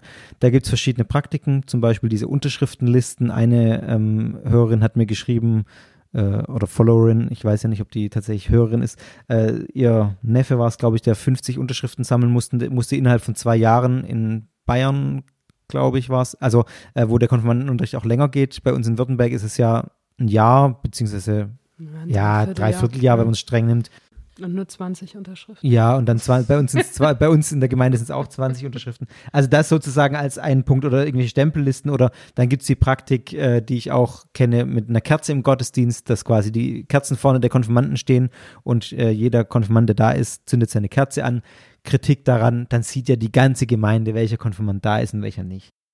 Dass da ein Druck entsteht für die Konfirmandinnen und Konfirmanden durch diese Gottesdienstteilnahme auch, dass das als eine sektenhafte Struktur Mhm. sozusagen kritisiert wird. So habe ich es zumindest interpretiert oder als zumindest sehr problematisiert wird, dass es diese Praktik gibt. Man sieht übrigens auch an der Kerze, wie oft jemand im Gottesdienst war. Je Genau, weil die brennt ja dann sie irgendwer runter. Nicht nur, ob sie da ist, sondern auch, wie oft die da waren. Ja. Also zur Konfirmation vom Argument her würde ich sagen, es ist ähnlich wie bei der Taufe, wobei ich gleichzeitig wieder sagen möchte, dass es da sicher Missbrauch gibt und Kolleginnen und Kollegen Mit vielleicht Sicherheit. Das, wird mir das auch mal Ja, passieren, wenn mir Jugendliche in der Pubertät auf die Nerven gehen, gehen, dass ich da etwas autoritärer auftrete, als, es, als ich jetzt klinge. Ja, so, das ist so.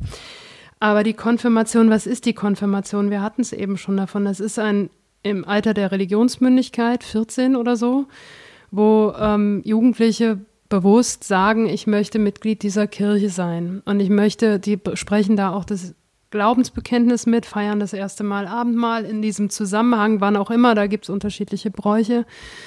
Aber da zu sagen, das ist eine Form von kirchlichem Unterricht, natürlich hängt das Heil da nicht dran. Ja, dann kann ich das Evangelium auch knicken, wenn ich sage, äh, Jesus Christus ist für unsere Sünden gestorben und Gott vergibt uns, er nimmt uns an, wie wir sind. Natürlich nimmt er uns auch an, wie wir sind, egal wie oft ich im Gottesdienst war. So. Ach so. Ja. Warte mal, dann muss ich noch. Aber, also, aber es ist eine, das ist eine Form von kirchlichem Unterricht, wo es darum geht, die Jugendlichen, den Jugendlichen zu zeigen, was kirchliches Leben ausmacht. Erstens die Inhalte und natürlich auch irgendwie gottesdienstliches Leben. Und dass ich da von der weltlichen Seite her sage, ich möchte, dass ihr 20 Mal im Gottesdienst gewesen seid, damit ihr genau wisst, wozu ihr da eigentlich Ja sagt. Vielleicht kommt ja doch ein Konfirmand auf die Idee zu sagen, äh, finde ich nicht so ansprechend. Finden vermutlich die, also Gottesdienst gesehen, finden vermutlich die meisten nicht so ansprechend. Nee, genau. So. Oder diesen Zwang auch nicht. Das ist natürlich auch ein schwieriges Alter, wenn man guckt, wo die Konfirmation herkommt. Ich habe das erst begriffen bei meinem Vater, der mit 14 in die Lehre gegangen ist, also Volksschule gemacht hat, dann in die Lehre gegangen ist. Wenn man dann mit 14 konfirmiert wird, dann ist das das Entlassenwerden in das verantwortliche Erwachsenenleben, ins Arbeitsleben. Das, also wir Passt haben, nicht mehr so richtig zu dem, was heute. Nein, wir haben Ja, einfach, das wenn man ist, ja. Gymnasiasten hat, da ist die Berufsentscheidung noch total weit. Die sind voll in der Pubertät, finden das, empfinden das auch als Zwang. Ich bin mir gar nicht so sicher, ob bei deiner, bei deinem Twitter-Ding nicht Konfirmanden gesagt haben, das ist sektenartig, weil sie und, oder nee, ich glaube, es waren keine Konfirmanden. Okay, Es alles waren, klar, gut. Das hätte ich mir auch vorstellen. Also meine Konfis, so wie es bei uns in der Gemeinde praktiziert worden ist, im Vikariat, hätten sowas durchaus auch sagen können, da, weil sie das genervt hat, dass sie das machen müssen. hm. Also ich finde das auch, also ich muss erstmal sagen, ich finde diese Unterschriftenliste auch keine optimale Lösung. Nee, Irgendwie ich bin ich da kein Freund von. Aber ähm, mir leuchtet, oder ich finde es auch wichtig, gerade, also ich würde es unterstreichen, was du gesagt hast, Konfirmation ist eine bewusste Entscheidung der Jugendlichen. Ja. Und ich gestehe jedem Jugendlichen zu, diese äh, während des Konfijahrs auch zu sagen, ich habe da keinen Bock drauf, ich gehe und dann können die gehen. Das machen übrigens auch welche. Also bei, bei, bei mir im, ich habe jetzt zwei, drei Konfijahrgänge mitgemacht. Bei einem davon waren zwei, die das dann gelassen haben im Laufe des Konfijahrs und da keinerlei äh, Druck kam, das nicht zu machen. Es ist auch so, dass der soziale Druck außerhalb immer kleiner wird. Also dadurch, dass ja die Konfirmation nicht mehr das ist, das macht jetzt jeden, jeder Jugendliche im Alter von 14, wie es bei mir in der Klasse damals noch war. Also es ist jetzt noch nicht so ewig her, aber vor 15 Jahren, nee, oh Gott, sind schon 20 Jahre. Habe ich das jetzt gerade laut gesagt? Oh Gott. Ja, egal. Also vor 20 Jahren, Das können jetzt alle vor 20 rechnen. Jahren, Hilfe, war es tatsächlich so, ich rechne gerade tatsächlich nochmal nach, es war, ich bin 2000 konfirmiert worden, tatsächlich, also vor 20 Jahren. da war es tatsächlich noch so, da haben einfach alle die Konfirmation gemacht in meiner Klasse. Da gab es eigentlich Mhm. keine Ausreißer und da war irgendwie noch der, der Druck dann da zu rechtfertigen, warum mache ich das denn nicht, wenn ich das nicht will. Und jetzt ist es aber so, zumindest in den Jahrgängen, die wir jetzt haben, das ist also in manchen Bereichen würde ich sagen, gerade im städtischen Kontext, manchmal eher die Ausnahme als die Regel, dass die äh, Jugendlichen in dem Alter Konfirmation machen. Viele sind konfessionslos und äh, haben dann sowieso oder andere Religionen machen dann keine Konfirmation. Also ich finde es völlig legitim zu sagen, heutzutage, und das ist gut so, ist die Konfirmation eine bewusste Entscheidung der Jugendlichen und dann in dem Zuge, vor diesem Hintergrund, dass die jederzeit sagen können, ich habe da keinen Bock drauf, ich will das nicht, muss man sich natürlich überlegen, wie, wie man mit solchen Dingen umgeht. Das, ich finde es wichtig, dass die auch die Gottesdienste kennenlernen. Es zählen da auch Jugendgottesdienste rein, Schulgottesdienste, alle möglichen Gottesdienstformate. Also es ist nicht dieser, Es ja, manchmal schon auch sehr dröge Sonntagsgottesdienst, wo ich durchaus verstehen kann, dass die das scheiße finden, da hinzugehen. Aber irgendwie gehört das dazu. Und wenn ich in den Verein gehe und mich bewusst für einen Ve- Verein entscheide oder für irgendwas, dann gehört da auch eine gewisse Verpflichtung dazu.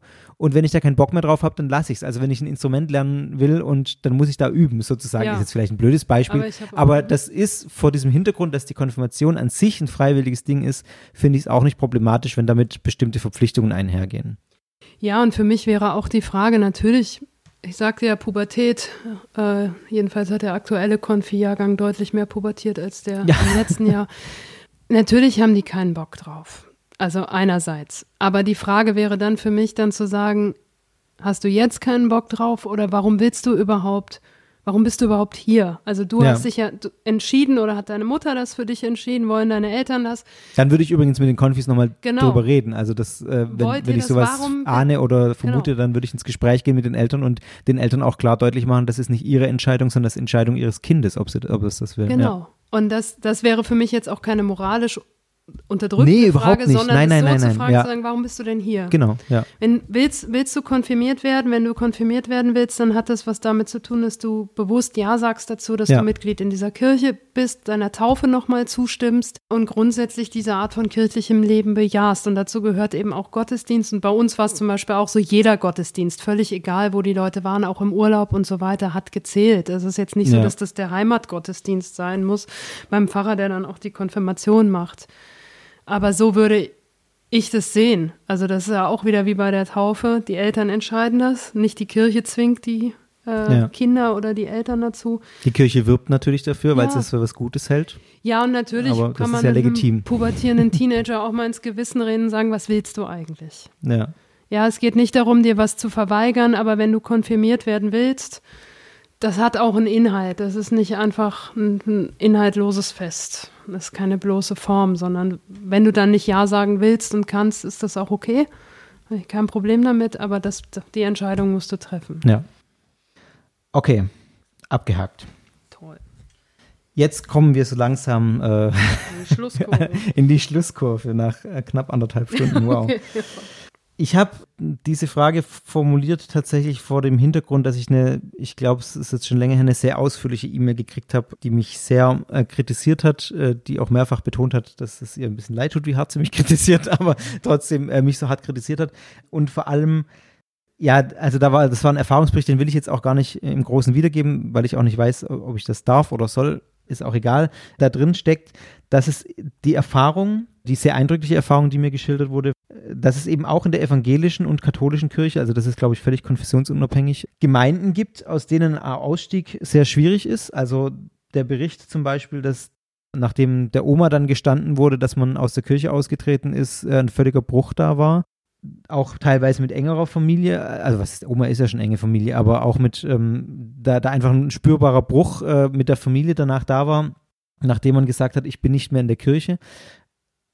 Auch da, also quasi der Vorwurf, dass es innerhalb der evangelischen Kirche, ich rede jetzt von evangelischer Kirche, äh, weil wir evangelisch sind, in der katholischen genauso, mitunter ein enormer Druck ausgeübt wird, auch von Angehörigen der Gemeinde, also von, oder von Familienangehörigen in dieser Kirche, in dieser Gemeinde zu bleiben. Also eine Art von Machtmissbrauch, eine, eine Art von sozialem Druck, ähnlich ich, ja, wie bei den Zeugen Jehovas, wo man dann zwar ganz ausgestoßen wird, wenn man austritt sozusagen oder ähm, gar kein Kontakt mehr stattfindet. So krass vielleicht in eher seltenen Fällen, aber auch das wäre vielleicht sogar denkbar, ich weiß es nicht. Aber zumindest ein, ein, sehr starker Druck entsteht, bleib in der Kirche, bleib da und äh, wenn man dann austritt, auch ein Bruch entstehen kann. Das war kurz zusammengefasst das, was mir äh, in einer sehr ausführlichen Mail, in mindestens einer, vorgeworfen wurde. Wie kann ich dann als evangelischer Christ sowas bei anderen verurteilen, wenn es das doch auch in der evangelischen Kirche gibt? Ja, ich würde sagen, ich verurteile es nicht nur bei anderen, sondern auch in der evangelischen Kirche. Das äh, schließt nicht aus, dass ich in der evangelischen Kirche Mitglied bin. Solche Sachen, wo Menschen zusammenkommen in Gemeinschaften, passiert das, glaube ich, immer wieder. Ich, ein Beispiel auch, was ich aus dem persönlichen Bereich kenne, Familien können auch so eine Dynamik entwickeln, ganz unabhängig von der Religiosität oder Weltanschauung. Wenn jemand sich entschließt, in einen anderen Ort in Deutschland weiter wegzuziehen und sozusagen das Heimatdorf verlässt, kann es zu solchen Brüchen und Verwerfungen, die mindestens genauso hart sind, auch kommen. Und ich würde auf jeden Fall immer sagen, ich, man muss das in der eigenen Kirche und in der eigenen Tradition auch verurteilen. Also was heißt verurteilen, aber man muss dagegen vorgehen. Und man muss verurteilen und dann dagegen vorgehen. Ja, verurteilen. Ich bin jetzt selber drüber gestolpert. Also natürlich nicht im Blick auf Himmel, Hölle. Ja, also nicht. Ach so, ja, ja, ja, das das ist mein Problem an dem verstanden. Ja, ja, okay, äh, im ja. Sinne auf richten, sondern mir tut es auch manchmal weh, was im Namen der Kirche passiert, in der ich auch Mitglied bin. Und manchmal ist es auch so, dass ich am liebsten sagen würde, also wenn das jetzt so umgesetzt wird, wenn meine Kirche oder mein meine Glaubensgemeinschaft solche Dinge produziert. Das, das tut mir weh und es fällt mich schwer, mich dazu zu verhalten, weil ich natürlich nach außen hin Mitglied desselben Clubs bin. Ich stehe mit dafür irgendwie hin, ob ich das will oder nicht und muss mich dazu irgendwie verhalten und rechtfertigen, wenn es jetzt Missbrauchsskandal auch in der evangelischen Kirche gibt und so. Mhm. Das tut mir weh, aber trotzdem würde ich sagen, ich, ich möchte dazu beitragen, auch ein anderes Gesicht von Kirche, evangelischer Kirche zu zeigen und es diesem Missbrauch nicht zu überlassen. Also da nicht zu sagen, das ist evangelische Kirche und deswegen sollten wir unsere Finger davon lassen, sondern zu sagen, es tut weh, man muss es mhm. aussprechen mhm. können, das ist ähnlich wie mit den Missbrauchsskandalen. Dann zu sagen, in unserem Club gibt es sowas nicht, ist auch ein bisschen scheinheilig. Klar, aber so habe ich dich auch nie verstanden, dass es nur um die anderen geht und wir selber sind die Heiligen, sondern Strukturen können problematisch sein. Genau, das würde ich äh, voll unterschreiben. Ich würde auch sagen, dass es in, in der, wenn das in der Kirche passiert, genauso zu verurteilen, äh, zu, sage ich auch, genauso zu kritisieren und zu sehen, wie wenn es außerhalb der Kirche oder in anderen Bereichen passiert. Und ich finde, an dem Beispiel wird ganz schön deutlich, worum es uns eigentlich geht, dass es eben nicht darum geht, irgendwie einen bestimmten Glauben zu kritisieren oder irgendwie abzuwerten oder so, sondern dass es darum geht, sich die Strukturen anzuschauen es gibt dann auch oft den Vorwurf, Religion an sich ist irgendwie schädlich und hat vor allem schlechte Auswirkungen auf den Menschen. Und wenn wir alle Artisten wären, wäre die Welt äh, viel besser. Das glaube ich nicht, aber ich glaube, das können wir jetzt ja auch nicht zu Ende diskutieren. Ich glaube, Religion hat wie alle an, wie jede andere Weltanschauung äh, das Potenzial, viel Gutes zu bewirken, hat aber auch das Potenzial, Negatives zu bewirken. Das kommt auf die Strukturen an, das kommt auf die Menschen an. Und deswegen ist es mir so wichtig, immer wieder zu betonen, ich bewerte nicht den Glauben von anderen Menschen, sondern ich schaue mir die Strukturen an. Das ist zumindest mein Ziel. Das gelingt natürlich mhm. auch nicht immer. Und ich sage auch, es gibt Glaubenssätze, die zu problematischen Strukturen führen können, zum Beispiel. Ja. Also die bestimmte Dynamiken fördern, wo ich sage, das ist einfach ganz oft zu sehen, dass wenn man, wenn Menschen so glauben, auf diese Art und Weise glauben oder vielleicht auch diese Sache glauben, dass es dann problematisch werden kann. Und deswegen sehe ich schon auch bei manchen Punkten, würde ich sagen, das kann man auch inhaltlich kritisieren, aber in erster Linie geht es darum, da erstmal zu differenzieren. Was glauben die? Das ist erstmal zu beschreiben und äh, da sich auch abzugrenzen in einer, in einer sachlichen Art und Weise. Und dann kann man, glaube ich, bei vielen Dingen einfach die Strukturen auch bewerten tatsächlich. Zu sagen, das sind einfach ungute Strukturen, weil die Missbrauch fördern, weil die bestimmte äh, soziale äh, Abgrenzung fördern, weil die Brüche mit Familien oder so fördern. Würde ich genauso sehen. Hatten wir, glaube ich, in der letzten Folge auch schon mal, ja, wenn genau, so ein dualistisches Weltbild ja. da ist, also von innen und außen, die Vorstellung davon, dass der, die eigene Religion irgendwie ein heiliger Raum ist und alles Böse muss, ist draußen und sobald was Böses eindringt, dann hat man Kontakt zur schlimmen Welt oder so. Da gibt es ja verschiedene Modelle oder auch so Leistungsstufen, dass man bestimmte Dinge erreichen muss, um irgendwie dem Heil näher zu kommen, wenn das so eine Leistungs Genau, das ist erstmal ein entsteht. Glaubenssatz auch irgendwie, dass man irgendwie sagt, ich muss diese Leistung erbringen, aber das hat eben zur Folge, dass problematische ja. Dinge äh, Oder die Frage, genau, der können jedenfalls. Können, ja. Also finde ich auch sehr naheliegend, weil man ja sagen kann, äh, was passiert, wenn ich diese Stufen nicht erreiche, ja. weil ich krank werde, weil ich schwach bin, weil ich vielleicht mal Zweifel habe oder was auch immer. Wie gehe ich damit um? Und da sieht man es schon, das gibt es natürlich alles in der evangelischen Kirche auch. Also auch so ein Leistungsdenken. Es gibt auch sicher auch Frömmigkeitsstufen und alles Mögliche. Ich bin frommer als du. Ich bin frommer als du. Ich äh, liebe Gott mehr als du und ich ja. mache mehr, ich lese mehr in der Bibel, was auch immer. Das können wir unsere evangelische Kirche auch nicht von freisprechen. Schließt den Bogen wieder zu meiner, der, zu der Fehlbarkeit des Menschen. Ja. Nee, und äh, sollten wir sie auch nicht freisprechen davon, nee. weil, weil man genau sich in dem Bewusstsein ja sein muss. Das ist alles was, was bei uns auch passieren kann und genau. passiert. Aber es deswegen gerade umso wichtiger ist, darauf hinzuweisen. Und mir vielleicht auch passiert. Also nicht nur Richtig, meine ja. Kolleginnen und Kollegen, sondern auch mir oder dir. Ja. Äh, wir sind, nee, mir nicht. Nee, dir nicht. Also okay. wir sind auch nur Menschen. Wichtig ist eben, dass man, das, das ist immer so mein Beispiel, ein Arzt, der einen Kunstfehler macht. Das Wichtige ist, den so schnell wie möglich zuzugeben, damit man re relativ schnell eben den Fehler beheben kann oder noch retten kann, was zu retten ist. Ähm, wenn man es unter den Teppich kehrt, äh, wird es einfach problematisch. Und so sehe ich das bei uns einfach auch. Also sowohl in unserer Glaubensgemeinschaft als auch in, zur Haltung anderer dass wir unsere eigenen Glaubenssätze auch prüfen müssen, ob da manchmal vielleicht, also in unseren Auslegungen problematische Strukturen ja. daraus entstehen. Das heißt, um das nochmal zusammenzufassen, jetzt habe ich hier noch einen Block Fazit, Zusammenfassung jo. stehen. Wir haben es jetzt eigentlich gerade schon mehr oder weniger gesagt. Was macht unseren Glauben legitimer als den Glauben von, ich nenne jetzt mal Scientology oder den Mormonen oder den Zeugen Jehovas oder was auch immer? Ähm, was macht ihn legitim, was macht ihn besser? Ich würde sagen, erstmal nichts. also äh, es ist erstmal gleich, was die Menschen glauben, aus einer rein ja, äh, aus meiner Sicht sozusagen. Äh, es würde natürlich muss ich mich irgendwie abgrenzen in der Frage, was glaube ich inhaltlich, was, was, also einfach damit ich sein kann. Das ist ja mhm. auch eine Frage von Identität, die damit reinspielt. Wer bin ich, was glaube ich? Also ich muss mich da irgendwie inhaltlich abgrenzen, aber nicht in dieser abwertenden, in dem abwertenden Verständnis, sondern in, auf einer sachlichen Ebene. Und dann würde ich sagen, gibt es schon Glaubensstrukturen, Glaubensgefüge, äh, die besser sind als andere.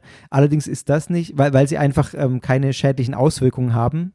Allerdings ist das nicht beschränkt auf äh, oder nicht, nicht an den Konfessionsgrenzen gegeben sozusagen, sondern diese problematischen Strukturen kann es bei mir im Glauben und in meiner Glaubensgemeinschaft genauso geben wie bei anderen. Verstehst ja. du, was ich meine? Ja, ich so ein bisschen, also dass dieses ganz klar wird, äh, es geht nicht um den Glauben, sondern es geht um die Strukturen und zwar glaubensübergreifend, auch bei uns selbst. Genau. Und da würde ich sagen, wenn man jetzt noch so einen Werbeblock machen will, also legitimer. Mach mal einen Werbeblock. Ja, ich ja. versuche mal einen Werbeblock. ähm, legitimer würde ich allgemein nicht sagen, weil es für mich dann auch wertend wäre anderen ja. Glaubensorientierungen äh, gegenüber.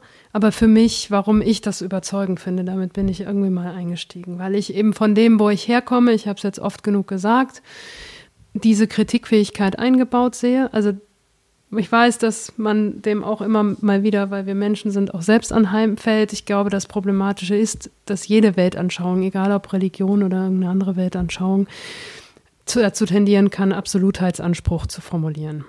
Also nur ich der richtige Weg und das aus mir heraus. Und Werbeblockmäßig würde ich sagen, von dem, wie, ich die Bibel auslege und unseren christlichen Glauben verstehe, haben wir durch dieses Sündenverständnis eigentlich genau die Möglichkeit zu sagen, es muss nicht immer alles perfekt sein, sondern wir müssen im Gegenteil bereit sein, einzusehen, wo wir Fehler machen und können dann aber auch neu anfangen, Dinge neu gestalten. Wir dürfen Dinge benennen und so weiter. Das finde ich eine Stärke, wenn man es so versteht. Ist mir auch klar, dass das in der Praxis nicht immer so aussieht. Ich möchte mich aber einfach auch immer wieder daran erinnern lassen.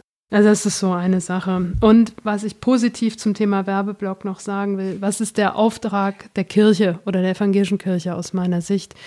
Es ist diese Liebe Gottes, von der wir schon gesprochen haben, dieses Getragenen sichtbar werden zu lassen.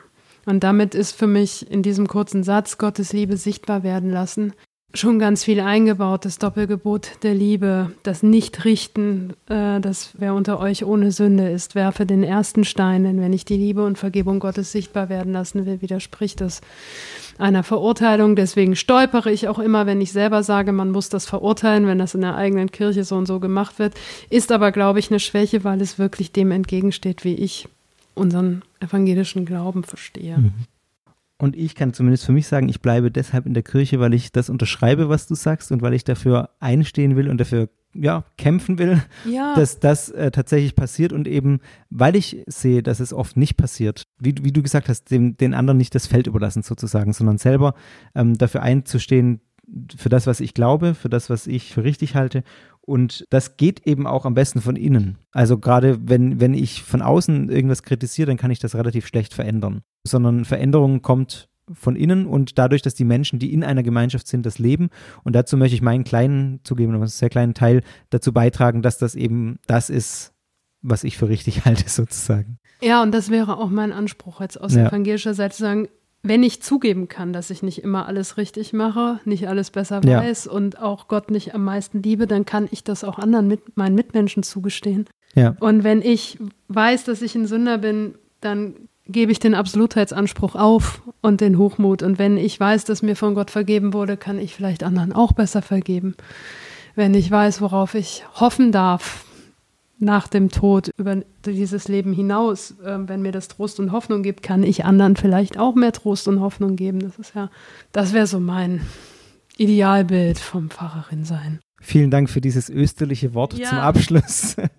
Das äh, schließt den Bogen wunderbar und ich würde sagen, nach fast ein, dreiviertel Stunden, wenn ich geschnitten habe, sind es vielleicht noch eineinhalb Ritt durch diese Fragen, sage ich mal ganz herzlich Dankeschön, Christina, für diese muntere Runde. Hat mir Spaß gemacht, war es auch für mich sehr interessant und ich hoffe für euch, liebe Hörerinnen und Hörerinnen, auch, habe ich jetzt zweimal Hörerinnen gesagt, es ist wirklich spät. Nee, Hörerinnen und Hörer äh, auch. Das ist mir gar nicht äh, aufgefallen. Genau. Ja, Danke, Christina, dass du da warst. Vielen Dank, Fabian. Es hat mir auch wieder sehr viel Spaß gemacht. Und vielen Dank fürs Zuhören. wer weiß, vielleicht finden wir mal irgendwann noch ein Thema, wo wir dann wieder zusammensitzen. Bietet sich vielleicht mal wieder was an. Mal gucken. Soweit gehen meine Planungen nicht in die Zukunft, aber ich finde es auf jeden Fall sehr nett. Sehr gerne.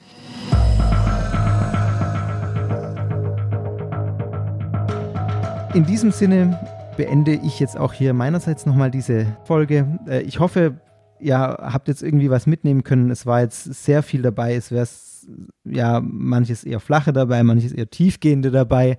Und die, die Frage, ob mein Glaube irgendwie besser oder schlechter ist, ist, glaube ich, jetzt aufgeklärt, dass ich das so nicht auf gar keinen Fall sagen würde, sondern ähm, dass der Punkt eben ein anderer ist. Das haben wir jetzt ausführlich diskutiert. Wenn ihr Sekta gut findet, dann freue ich mich über eure Unterstützung bei iTunes. Lasst da mal eine Bewertung da und sagt mir was möglichst Positives, was ihr davon haltet. Natürlich das Negative dürft ihr mir per E-Mail schreiben, damit ich mich auch verbessern kann. Gerne Feedback per E-Mail guru.sekta.fm oder auf dem Blog sekta.fm unter der Folge. Folgt mir bei Instagram, da poste ich immer mal ein paar Bildchen und äh, halt euch auf dem Laufenden, was neue Folgen angeht. Und jetzt habe ich genug geredet und es ist spät und ich bin auch müde. Deswegen tschüss, bis zum nächsten Mal bei Sekta.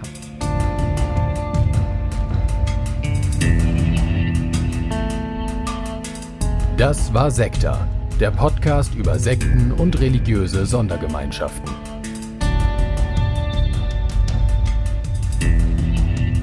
Sekta ist Teil des Ruach Jetzt Netzwerks.